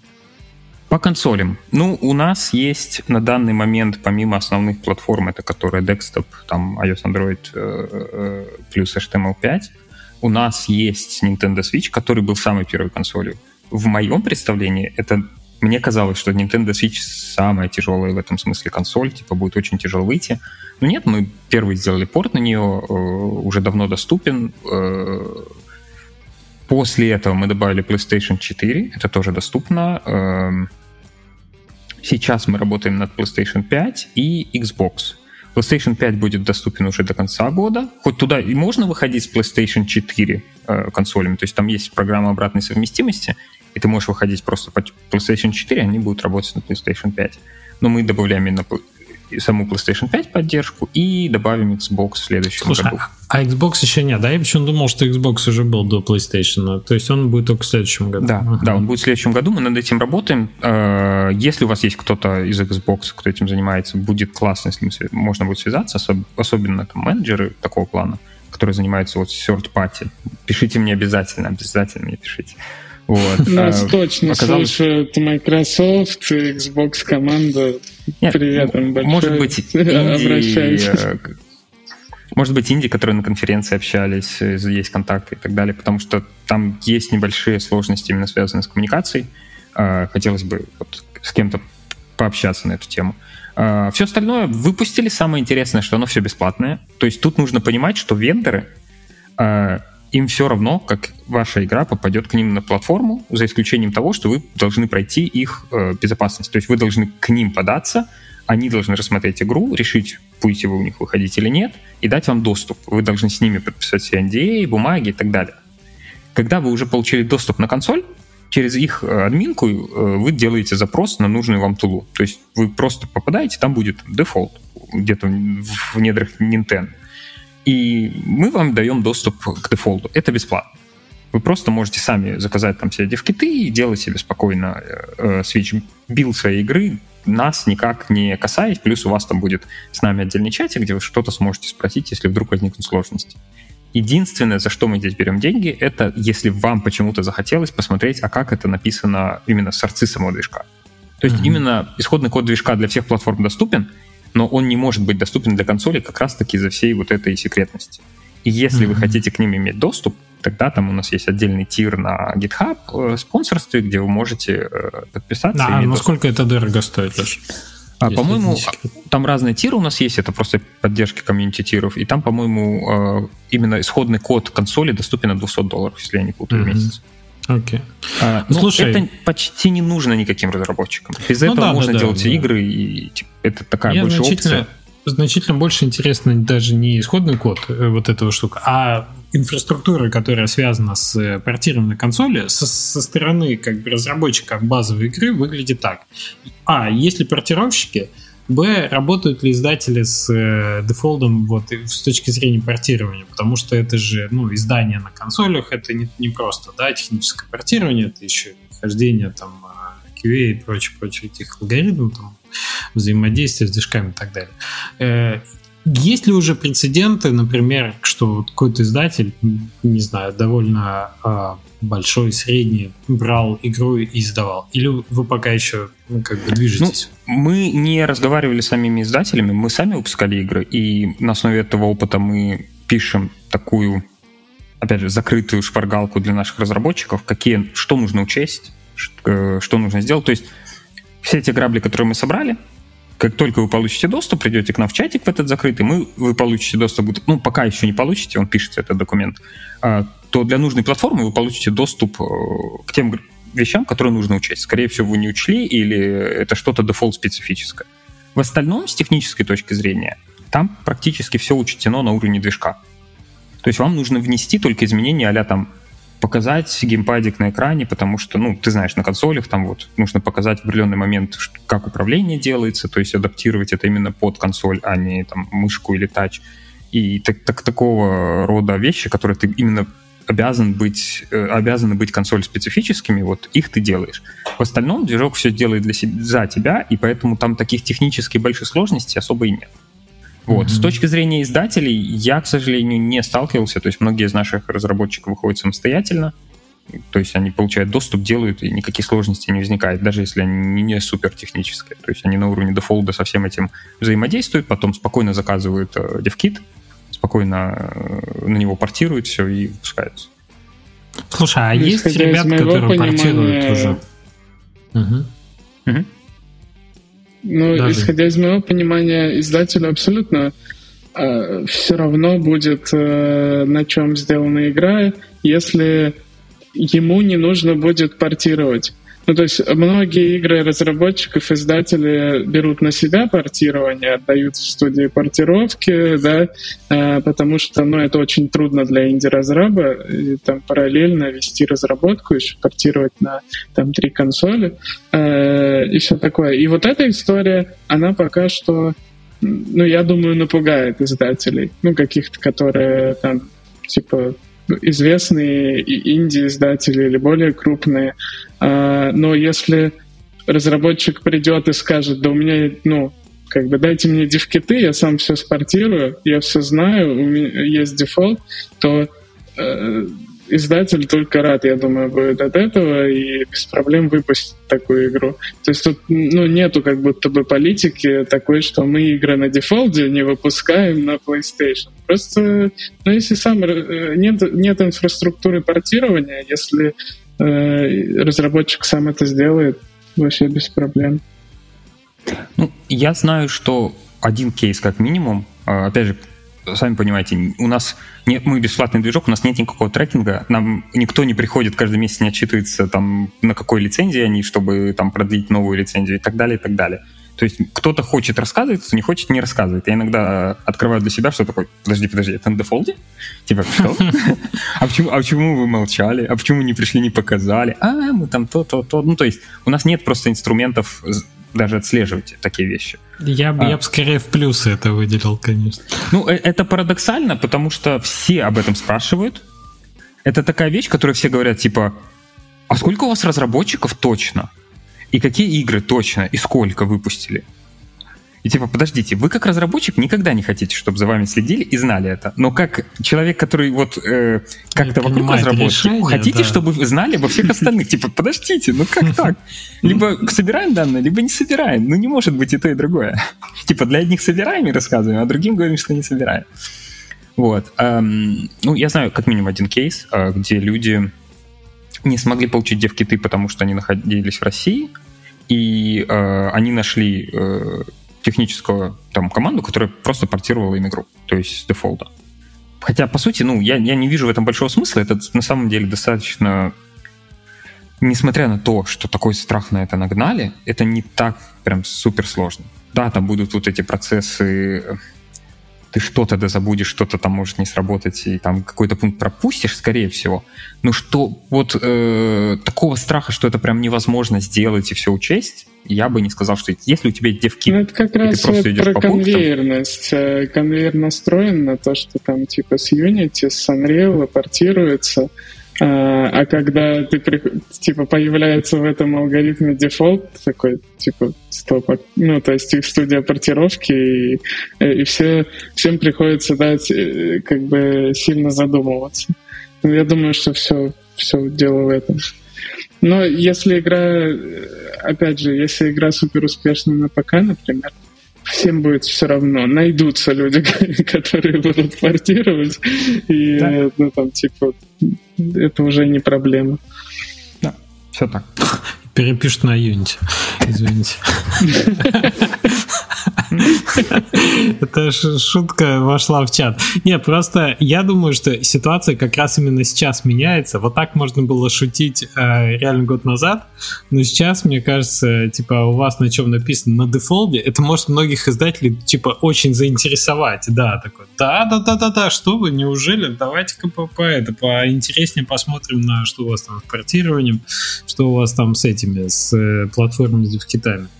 Ну, а... тут следует добавить, что на самом деле, ну, ситуация грустная. Это не то, чтобы мы там сейчас стебемся или радуемся, потому что А что остается-то делать? Слушай, да, нас неделю назад такое. в такую ситуацию поставишь. Мне кажется, только юмор может помочь преодолеть ее. Да, ну, да. А, а что, ну, ползти и лежать в сторону кладбища многим студиям, что? Ну, понятное дело, приходится искать вариант, да. А, кстати, про Вамглу, раз пошла речь, э, вот э, если вот действительно завтра дефолт захочет э, брать за инсталлы, как быть в таком случае? Я всю неделю на эти вопросы отвечаю. Я типа прям, я, наверное, про нашу лицензию рассказывал вот много раз. Короче, смотри, история такая. Сейчас я тебе понять. Нет, а, смотри, тут ситуация заключается в следующем. А, для компании коммерческой, как Unity, лицензия — это их коммерческое решение — и они его могут в любой момент сменить. Сегодня у тебя одна лицензия, завтра другая. Там, как, как я не знаю, ты делаешь игру, ты делаешь TOS, да, там, э, Term of Services. И ты там прописываешь все, что угодно. Завтра у тебя что-то изменилось в твоих обстоятельствах, ты а, отправляешь обновление своим пользователям, говоришь, все, у меня изменилось, теперь вот так. Там, и так далее, и так далее. А с Defold ом ситуация немножко другая, э, потому что Defold принадлежит э, Foundation, все права на Defold принадлежат Foundation. Foundation, полное название там Stift, о, я там по-шведски, я не скажу, там что-то типа Stiftelsen Defold Foundation, что-то в этом uh-huh. роде. Я не помню точное название. Это есть коммерческая компания, там LLC, да, э, там ООО, да. а, а есть э, вот точно такое юридическое э, определение Foundation. Этот foundation отличается от коммерческой компании тем, что у foundation есть цели, которые ты не можешь менять. Mm-hmm. И если зайти на сайт и посмотреть в описании, что за Foundation Default, там прописаны его цели. Среди целей это доступность движка бесплатно, э, там обновления, там, ну, и какие-то, я уже по порядку их не помню, зачитывать их не имеет смысла, каждый может проверить. И, соответственно, лицензия выбрана в соответствии с этими целями. И именно поэтому у нас мы не называем себя open source, мы не open source, потому что open source это такое the open source. Это open source org име, э, использует этот термин для лицензии, которая соответствует 10 пунктам. И один из этих 10 пунктов э, говорит о том, что любой э, человек может взять этот продукт, э, переименовать, запаковать и продавать. Угу. Вот когда вам говорят open source, это ну, очень часто упоминают, говорят, это как бы честно, справедливо, открыто, но вы должны понимать, что есть кейсы, там э, недавно, ну, у нас в Индии тут э, такой разговор по душам, поэтому можно. А, вот есть, э, недавно был и скандал. Тем более такой... только программисты остались, поэтому... Да, да. Все, уже, все уже давно отпали раньше. Все отпали, поэтому можно. А, недавно был кейс с Rust, где комьюнити делала бесплатный Rust, э, и uh-huh. его поддерживала сама э, IntelliJ. Они все вместе его разрабатывали. И потом IntelliJ взяла, выпустила платную Rust э, IDE и сказала, что мы больше этот плагин поддерживать не будем. Хотите, поддерживайте, будет, будет комьюнити плагин, но мы туда больше контрибьютить не будем. Но они взяли все наработки и на основе этого выпустили свой продукт. С точки зрения лицензии и всего остального там не придраться, это все правильно. Потому что продукт был open source, они имеют uh-huh. на это право и так далее. Вот поэтому мы не можем называться open source, потому что у нас есть условия, по которому ни мы, ни кто-либо не может монетизировать дефолт как движок. Ты можешь брать его, там, дорабатывать внутри, никому не показывать и выпускать на нем игры. Ты можешь предоставлять там какие-то услуги с ним связанные. Но ты не можешь никому его продавать и говорить, вот он движок за такую-то лицензию. За Но имеется в виду, что именно движок не можешь продавать. Да, что ни движок. вы, ни кто другой движок платным не сделал. Да. Понятно, Причем что... даже распространять uh-huh. его можно. Если ты, у тебя какая-то бизнес-модель, и ты адаптировал движок локально там у себя э, сделал его копию, адаптировал под какую-то платформу и никому его не даешь и предлагаешь портирование на эту платформу, услугу, то, в принципе, мы ничего тебе сделать не можем. Ну, это услуга вокруг движка, и ты не обязан никому делиться. Это твой движ... ну, твои модификации, что хочешь, то и делать. Распространять mm-hmm. его ты можешь, даже передавать свою копию кому-то. Но если ты берешь за это деньги, и у тебя там в договоре написано, что я беру деньги за то, что я э, за, за вот эту версию движка, то mm-hmm. тебе, тебе будут вопросы, потому что это уже против, э, соответствует лицензии. Вот. Во всех остальных случаях вопросов нет. Ты можешь брать, делать и э, использовать как угодно.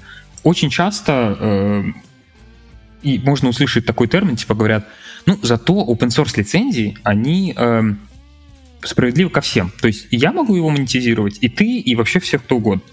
Ну, я с этим термином не совсем согласен. А, и противопоставляю это таким лицензиям, как наша, типа у вас проприетарная лицензия, она несправедлива только вы с нее бенефиты получаете, а все остальные в минусе, потому что они вот неравноправие. Но на самом деле я здесь не вижу проблемы, потому что как раз-таки у нас один только пункт, и он тоже про равноправие. Просто он запрещает и нам, и вам монетизировать движок. То есть он равноправно запрещает не только нам, не только вам. Вы mm-hmm. точно так можете там получать бенефиты от дефолда, какие-то свои, там, не знаю, ассеты под него пилить, там, э, услуги по портированию делать, если захотите, все что угодно. Но монетизировать сам дефолт ни вы, ни мы не можем.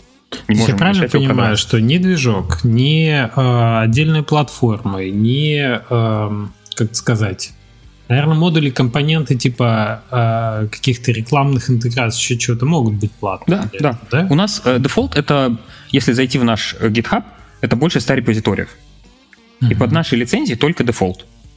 Все остальные лицензии чаще всего это open source лицензии MIT и так далее. Угу. То есть э, даже наш экстендер, который собирает очень много чего для Defold а, он MIT. То есть ты, по сути, можешь создать свою модификацию экстендера и продавать к ней доступ за деньги. Никто тебе в этом не запрещает. Нельзя продавать только Defold. Вот. И с этой точки зрения, ну, как бы, я считаю, это тоже справедливая лицензия, и она даже в какой-то мере имеет свои плюсы, потому что ты знаешь, ты можешь строить бизнес-модель на этом и ну, думать наперед, что ты не столкнешься с тем, что кто-то решит, что нужно больше денег потому что там инвесторы захотели X100 и яхту, я не знаю. Вот у меня всегда вот этот момент, что Defold бесплатный, и он всегда будет бесплатным, он э, в каком-то смысле немножко освобождал. Я даже не могу сказать, как. Ну, Unity лицензии не стоят космических денег, но освобождал как-то вот на уровне, что ты себя свободно. И, и сейчас я понял, почему, ну, после вот этой ситуации, я понял, почему, что изменение условий пользования может быть таким, что ты прям находишься на грани. А, а я понимаю, что дефолт не может изменить свою модель монетизации. Он уже вот в том состоянии, в котором есть, он, условно говоря, и с развитием, он всегда будет бесплатным. И это есть, да, измениться не может. То есть лицензия, она привязана к юрлицу, у которого есть э, определенные цели, которые существование этого юрлицо, юрлица и его цели защищены законами Швеции. То есть, ну, если мы начинаем так уже знаешь, многие любят впасть в такую софистику, типа, к черту эти законы и так далее. Ну, если к черту законы, в принципе, вы можете точно так и за Unity не платить, использовать скрякнутую версию, пускать игры и не думать об этом. То есть все равно мы живем в мире, в котором что-то чем-то обеспечено, и это такая договоренность на уровне законов, чего-то еще, там, правил и так далее. Не, мы ну да, на уровне европейского... Я, я, я на прошлом под, подкасте это... про, про дефолт спрашивал, на этом придется тоже спросить. А, вы не, вы не берете денег э, с людей ни за что. А как, они, как быть уверенным в том, что движок будет продолжать развиваться, за счет чего вы его развиваете, вы существуете, ваша поддержка э, и все такое. Ну, почему вы это делаете, и как знать, что вы там через три года будете это делать? что вы не закроете к нему доступ, что вы продолжите его развивать, что у вас все хорошо с точки зрения ну, модели су- существования, потому что когда что-то бесплатное, непонятно, ну а, а почему? Uh, классный вопрос, тоже на него много отвечал. Uh, Начнем с того, что ну, никто не может гарантировать, что не перестанет что-то развивать. Даже Unity, да. Вот вы, мне часто говорили аргумент, что мы платим за Unity, это нам как бы дает уверенность в том, что все будет хорошо. И вот вы платите теперь за Unity еще больше, и дает ли вам это какую-то уверенность? Ну, наверное, нет, потому что если инвесторы решают, что он такой убыточный, что даже эти меры не, не помогают, то, может, они что-то другое решают, правильно? Мы не знаем. Это коммерческий Про- продукт. Я могу его продать, одобрят. выбросить, да, все что угодно сделать. А, то есть я не могу тебе сказать, да, мы будем всегда существовать. Ну, мы стремимся к тому, чтобы существовать всегда. А, мы зарабатываем, у нас открытая схема, мы ничего не скрываем. А, на сайте есть партнеры, которые заинтересованы в том, чтобы движок существовал. У них есть успешные продукты на, это, на нашем движке, а, либо это какие-то технические партнерства. Например, мы очень классно дружим с ребятами, которые делают Rive. Это такой э, возможный потенциальный будущий заменитель спайна в индустрии. Посмотрим, не знаю. Они сейчас показывают такие демки, которые мне напоминают флеш ранний с Excision скриптом вторым, где у тебя в вебе все просто, там и звуки, и клики, и, и игры, все векторное, и прям очень круто. А, мы с ними очень партнеримся, дружим, а, поддерживаем связь, мы им помогаем понять, что больше нужно игровому рынку, а, они нам помогают э, в том числе финансово и э, там Сейчас мы пробуем договориться о том, чтобы, возможно, наши разработчики получали как минимум скидку, а может быть даже бесплатный доступ к их тулам, э, если, они, если разработка игры на дефолде. Посмотрим. Я не хочу это пока заявлять, это просто такие разговоры. Смысл в том, что там на сайте внизу, если открутить, есть партнеры, мы ищем новое партнерство с удовольствием. То есть э, э, есть специальная страничка, где даже расписано, какого вида партнерства мы ищем. Мы можем помогать студиям там, с оптимизацией их каких-то процессов внутри и их э, нужд по движок или там игры по движ... Э, на движке. Или мы можем что-то делать на движке э, в движке для них. Но тут часто возникает вопрос, ага, то есть вам можно занести денег, и вы все что угодно с этим движком делаете. Ну, на самом деле нет, у нас есть вот, типа, кор-команда, мы очень четко понимаем, что мы хотим, и это не так, что, типа, любой каприз за ваши деньги, и потом движок Франкенштейна превращается, который просто как-то существует. Нет, мы к нам приходят, мы садимся, мы обсуждаем не решение, которое нам предлагают, мы обсуждаем проблему, которую, с которой нам приходят. И мы ищем решение этой проблемы наилучшее, которое мы интегрируем в движок, и от него получают потом бенефиты все, потому что это все выходит в общий доступ, э, движок развивается. То есть это всегда происходит таким образом, и поэтому у нас там... Иногда это плагины. Кто-то приходит и говорит, мы хотим там вот плагин.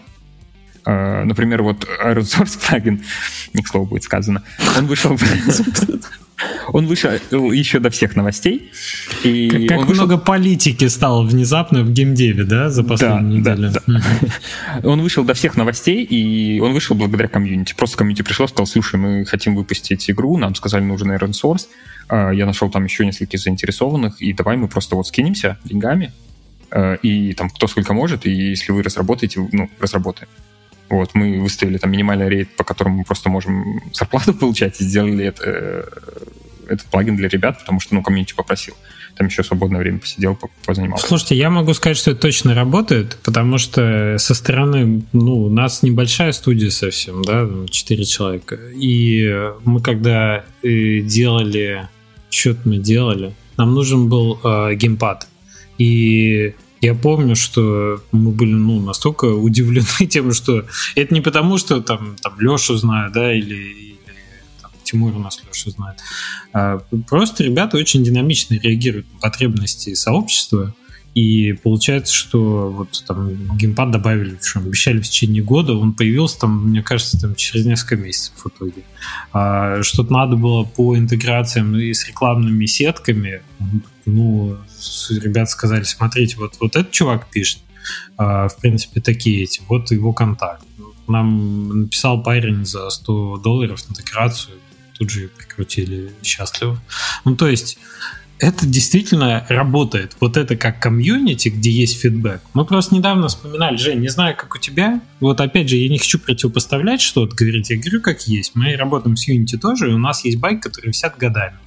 И э, я говорю, Серега, как тебя, ну, программисту нашему, как вот у нас э, дела-то эти? Ну, вот раньше отвечали в, в этом, в саппорте.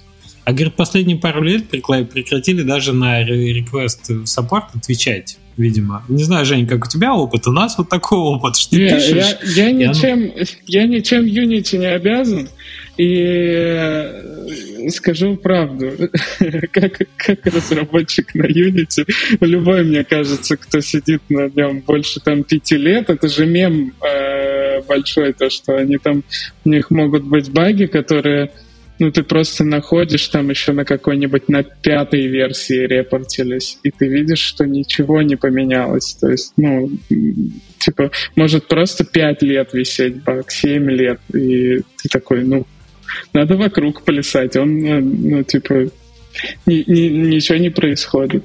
Да, такое, такое mm-hmm. есть. Ну, справедливости ради, у нас небольшая команда, в отличие от Unity, в котором, по последним слухам из Твиттера, 3000 инженеров работает над движком. Э, у нас 6 инженеров, то есть у нас маленькая команда, и мы просто физически не можем все охватить. И есть ряд багов, которые, если их можно обойти, то мы просто пишем, как их обойти, и пока ну, они могут тоже быть не пофикшены достаточно долго. Я не хочу здесь бить кулаком в грудь, говорить, мы такие крутые, мы все фиксим. Ну, мы фиксим то, что без чего нельзя. То есть если у тебя нет поддержки геймпада, ну, у тебя ее нет. Она тебе нужна, и ты не можешь выйти на платформу. Что делать? Мы ее будем думать, как э, втиснуть побыстрее, что-то еще, или там какой-то крэш или еще, ну, такие вещи, которые, без которых ты вот не можешь. Тогда мы это будем делать супер быстро. Но есть вещи, которые, типа, я не знаю, там... А, очень тяжело сходу вспомнить пример, но такое что-то, мне там неудобно что-то делать, а у вас там нет драг-н-дропа компонента. Я вот создал компонент на диске в папке, его нет драг-н-дропа на GameObject. Ну, мелочь, да, без нее супер неудобно. Я сам каждый раз такой, все уже, ладно, да, не, не надо драг-н-дропать, просто там в менюшке выбери. Вот, э, ну, ну, ну вот без него можно жить, можно выбрать менюшки. И с одной стороны, типа, что за фигня, ребят, ну драг-н-дроп, ну 23-й год, ну вы что, драг-н-дроп дайте. Вот, а с другой стороны, типа, сделаем драг-н-дроп, э, там, не сделаем что-то, не сделаем геймпад условно, что-то, что без чего вообще никак. Поэтому, к сожалению, приходится приоритеты, ну, как к сожалению, знаешь, в играх есть такая теория, что теория ограничений, что в условиях ограничений ты как бы более креативишь и больше стараешься, как бы правильнее приоритеты расставляешь. Mm-hmm. Вот. Может быть, это отчасти тоже работает, потому что мы вынуждены всегда думать о приоритетах, что важнее, что быстрее фиксить и так далее. Вот, поэтому я не хочу тут сказать, что мы прям такие. Нет, я не говорю, что дефолт это... Мы как раз обсуждаем вот специфику, да, и что меня очень всегда в этом радует, что есть коммуникация. Ну, то есть вот когда в стенку или в э, пустоту уходят запросы, ты вообще не понимаешь, что с этим делать. Потому что нельзя поправить, потому что сложно, потому что, наоборот, вы услышали, поправили, но не сказали и так далее. И вот что меня радует э, в дефолт-сообществе, ты настолько близок с ребятами, которые непосредственно движком работают, что ты как минимум узнаешь, да, да, нет, нет, э, возможно через месяц, возможно через год, там нет вообще, потому что мы таким не занимаемся и так далее. То есть вот этот факт, что у тебя есть коммуникация, он очень во многом снимает стрессовые какие-то вещи. Ты можешь напрямую с первых рук получить информацию. Вот это супер штука. Я думаю, что мы все на тему э, как бы ситуации с движками, конечно, получим еще много инсайтов э, по ходу этого года. Осталось несколько месяцев, и я думаю, что буквально через неделю будет новый виток для обсудить чего-нибудь. А, тем, кто уже сейчас принимает решения или смотрит активно в сторону новых движков, я советую помимо там, тех решений, которые есть, да, там Godot э, как 3D, э, Pfizer, GameMaker, э, Unreal Engine, конечно, как самая альтернативная, да, э, как самая понятная альтернатива Unreal. Рассмотреть и Default в том числе, и советую это не, не просто как там ведущий подкаста, спонсором которого выступил Default в этом сезоне в очередной, но в первую очередь как человек, который связан с разработкой на этом движке. И мне кажется, здесь это точно сильный Э, во многом недооцененный, на мой взгляд, участник вот э, этого э, созвездия, да, разных движков доступных сейчас. Слушай, вот. мне а, кажется, для, для ребят, которые почему-то дослушали этот подкаст до конца, но только начинают там, собираются делать свою игру э, первую там и выбирают движок, мне кажется, тут типа, ну, очень, очень простой ответ. Ну, вот с моей стороны какой движок выбрать. Если сейчас ты первую игру хочешь делать в 3D, надо, ну, типа, брать Unreal, скорее всего. А, а если 2D игра, а, то, ну, там, условно, я бы, если бы вот ко мне подошли с улицы, я бы сказал, там, Maker Default, вот, ну, в эту сторону. Unity сейчас уже, ну, очень странно будет, сейчас, в 23 году, начать изучать Unity. Делать, э, начать изучать Unity, это может перестать быть вообще чем-то актуальным через там пару лет, э, если они не одумаются. Вот. У меня другой, у меня другой есть вопрос. Знаешь, вот эта волна исхода, она настолько виральная, что когда у тебя начинают уходить, вот я боюсь, что вот эти клинья, подбитые движком, они могут иметь эффект домино, потому что когда уходят э, часть, ну то есть есть ребят, которые делают ассеты, они могут прекратить делать, есть ребят, которые делают курсы по движку, они там могут прекратить делать курсы, да, есть те, кто пишет шейдеры, есть те, кто пишет э, тулзы и так далее. И я боюсь, что вот этот эффект, что стало вдруг тревожно, пользоваться движком, вот он реально может как доминошки потянуть за собой очень много проблем. А, посмотрим. Я на самом деле а, и Unity движок люблю. Я не могу сказать, что я, ну, мне больно как раз от того, что мы, ну, к нему присохли за эти годы, и мы много на нем умеем делать, и хорошо умеем делать, и мы знаем его плюсы в том числе, не только там сложности, да.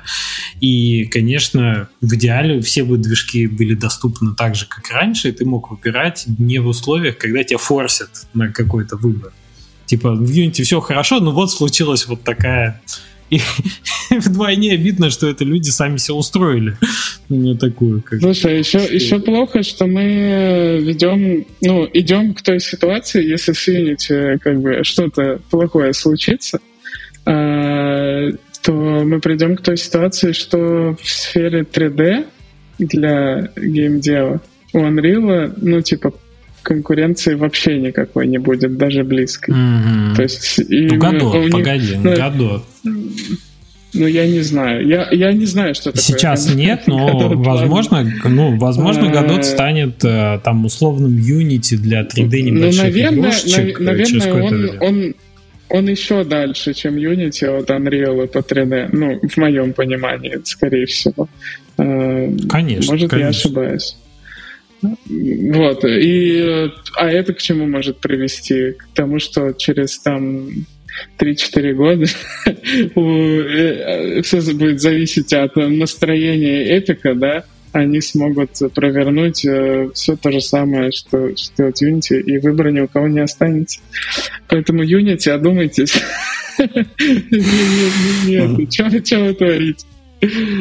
Мы обречены. На ну, самом деле нет, я бы позитивнее, конечно, смотрел. Такое десятилетие демократизации э, разработки игр э, заканчивается кризисом, который приводит к тому, что демократизация может и закончиться. Посмотрим, интересно. Посмотрим, посмотрим. Безусловно, есть э, неизвестное в этом уравнении, и э, как бы задним числом, конечно, будет понятнее, что вот ну так-то, ну конечно, ну вот что-то все было очевидно уже тогда, надо было идти на GameMaker, он-то всех порвал через, так сказать, через два года. А, на самом деле, мне кажется, движок надо, конечно, выбирать по задаче и по что мы еще не обсудили, что ты все-таки надо в рамках студии смотреть на 5-8-летнюю, возможно, перспективу развития, и те скиллы, которые ты приобретаешь, должны быть использованы не один раз, желательно. Тогда в этом есть смысл, и это нормальный стратегический выбор. А, Леш, спасибо тебе большое. Каждый раз, когда приходишь и выгоняешь из чата лишних э, нетехнических людей, мы радуемся от того, как, как глубоко и, и доступно ты умеешь объяснять в общем, сложные вещи.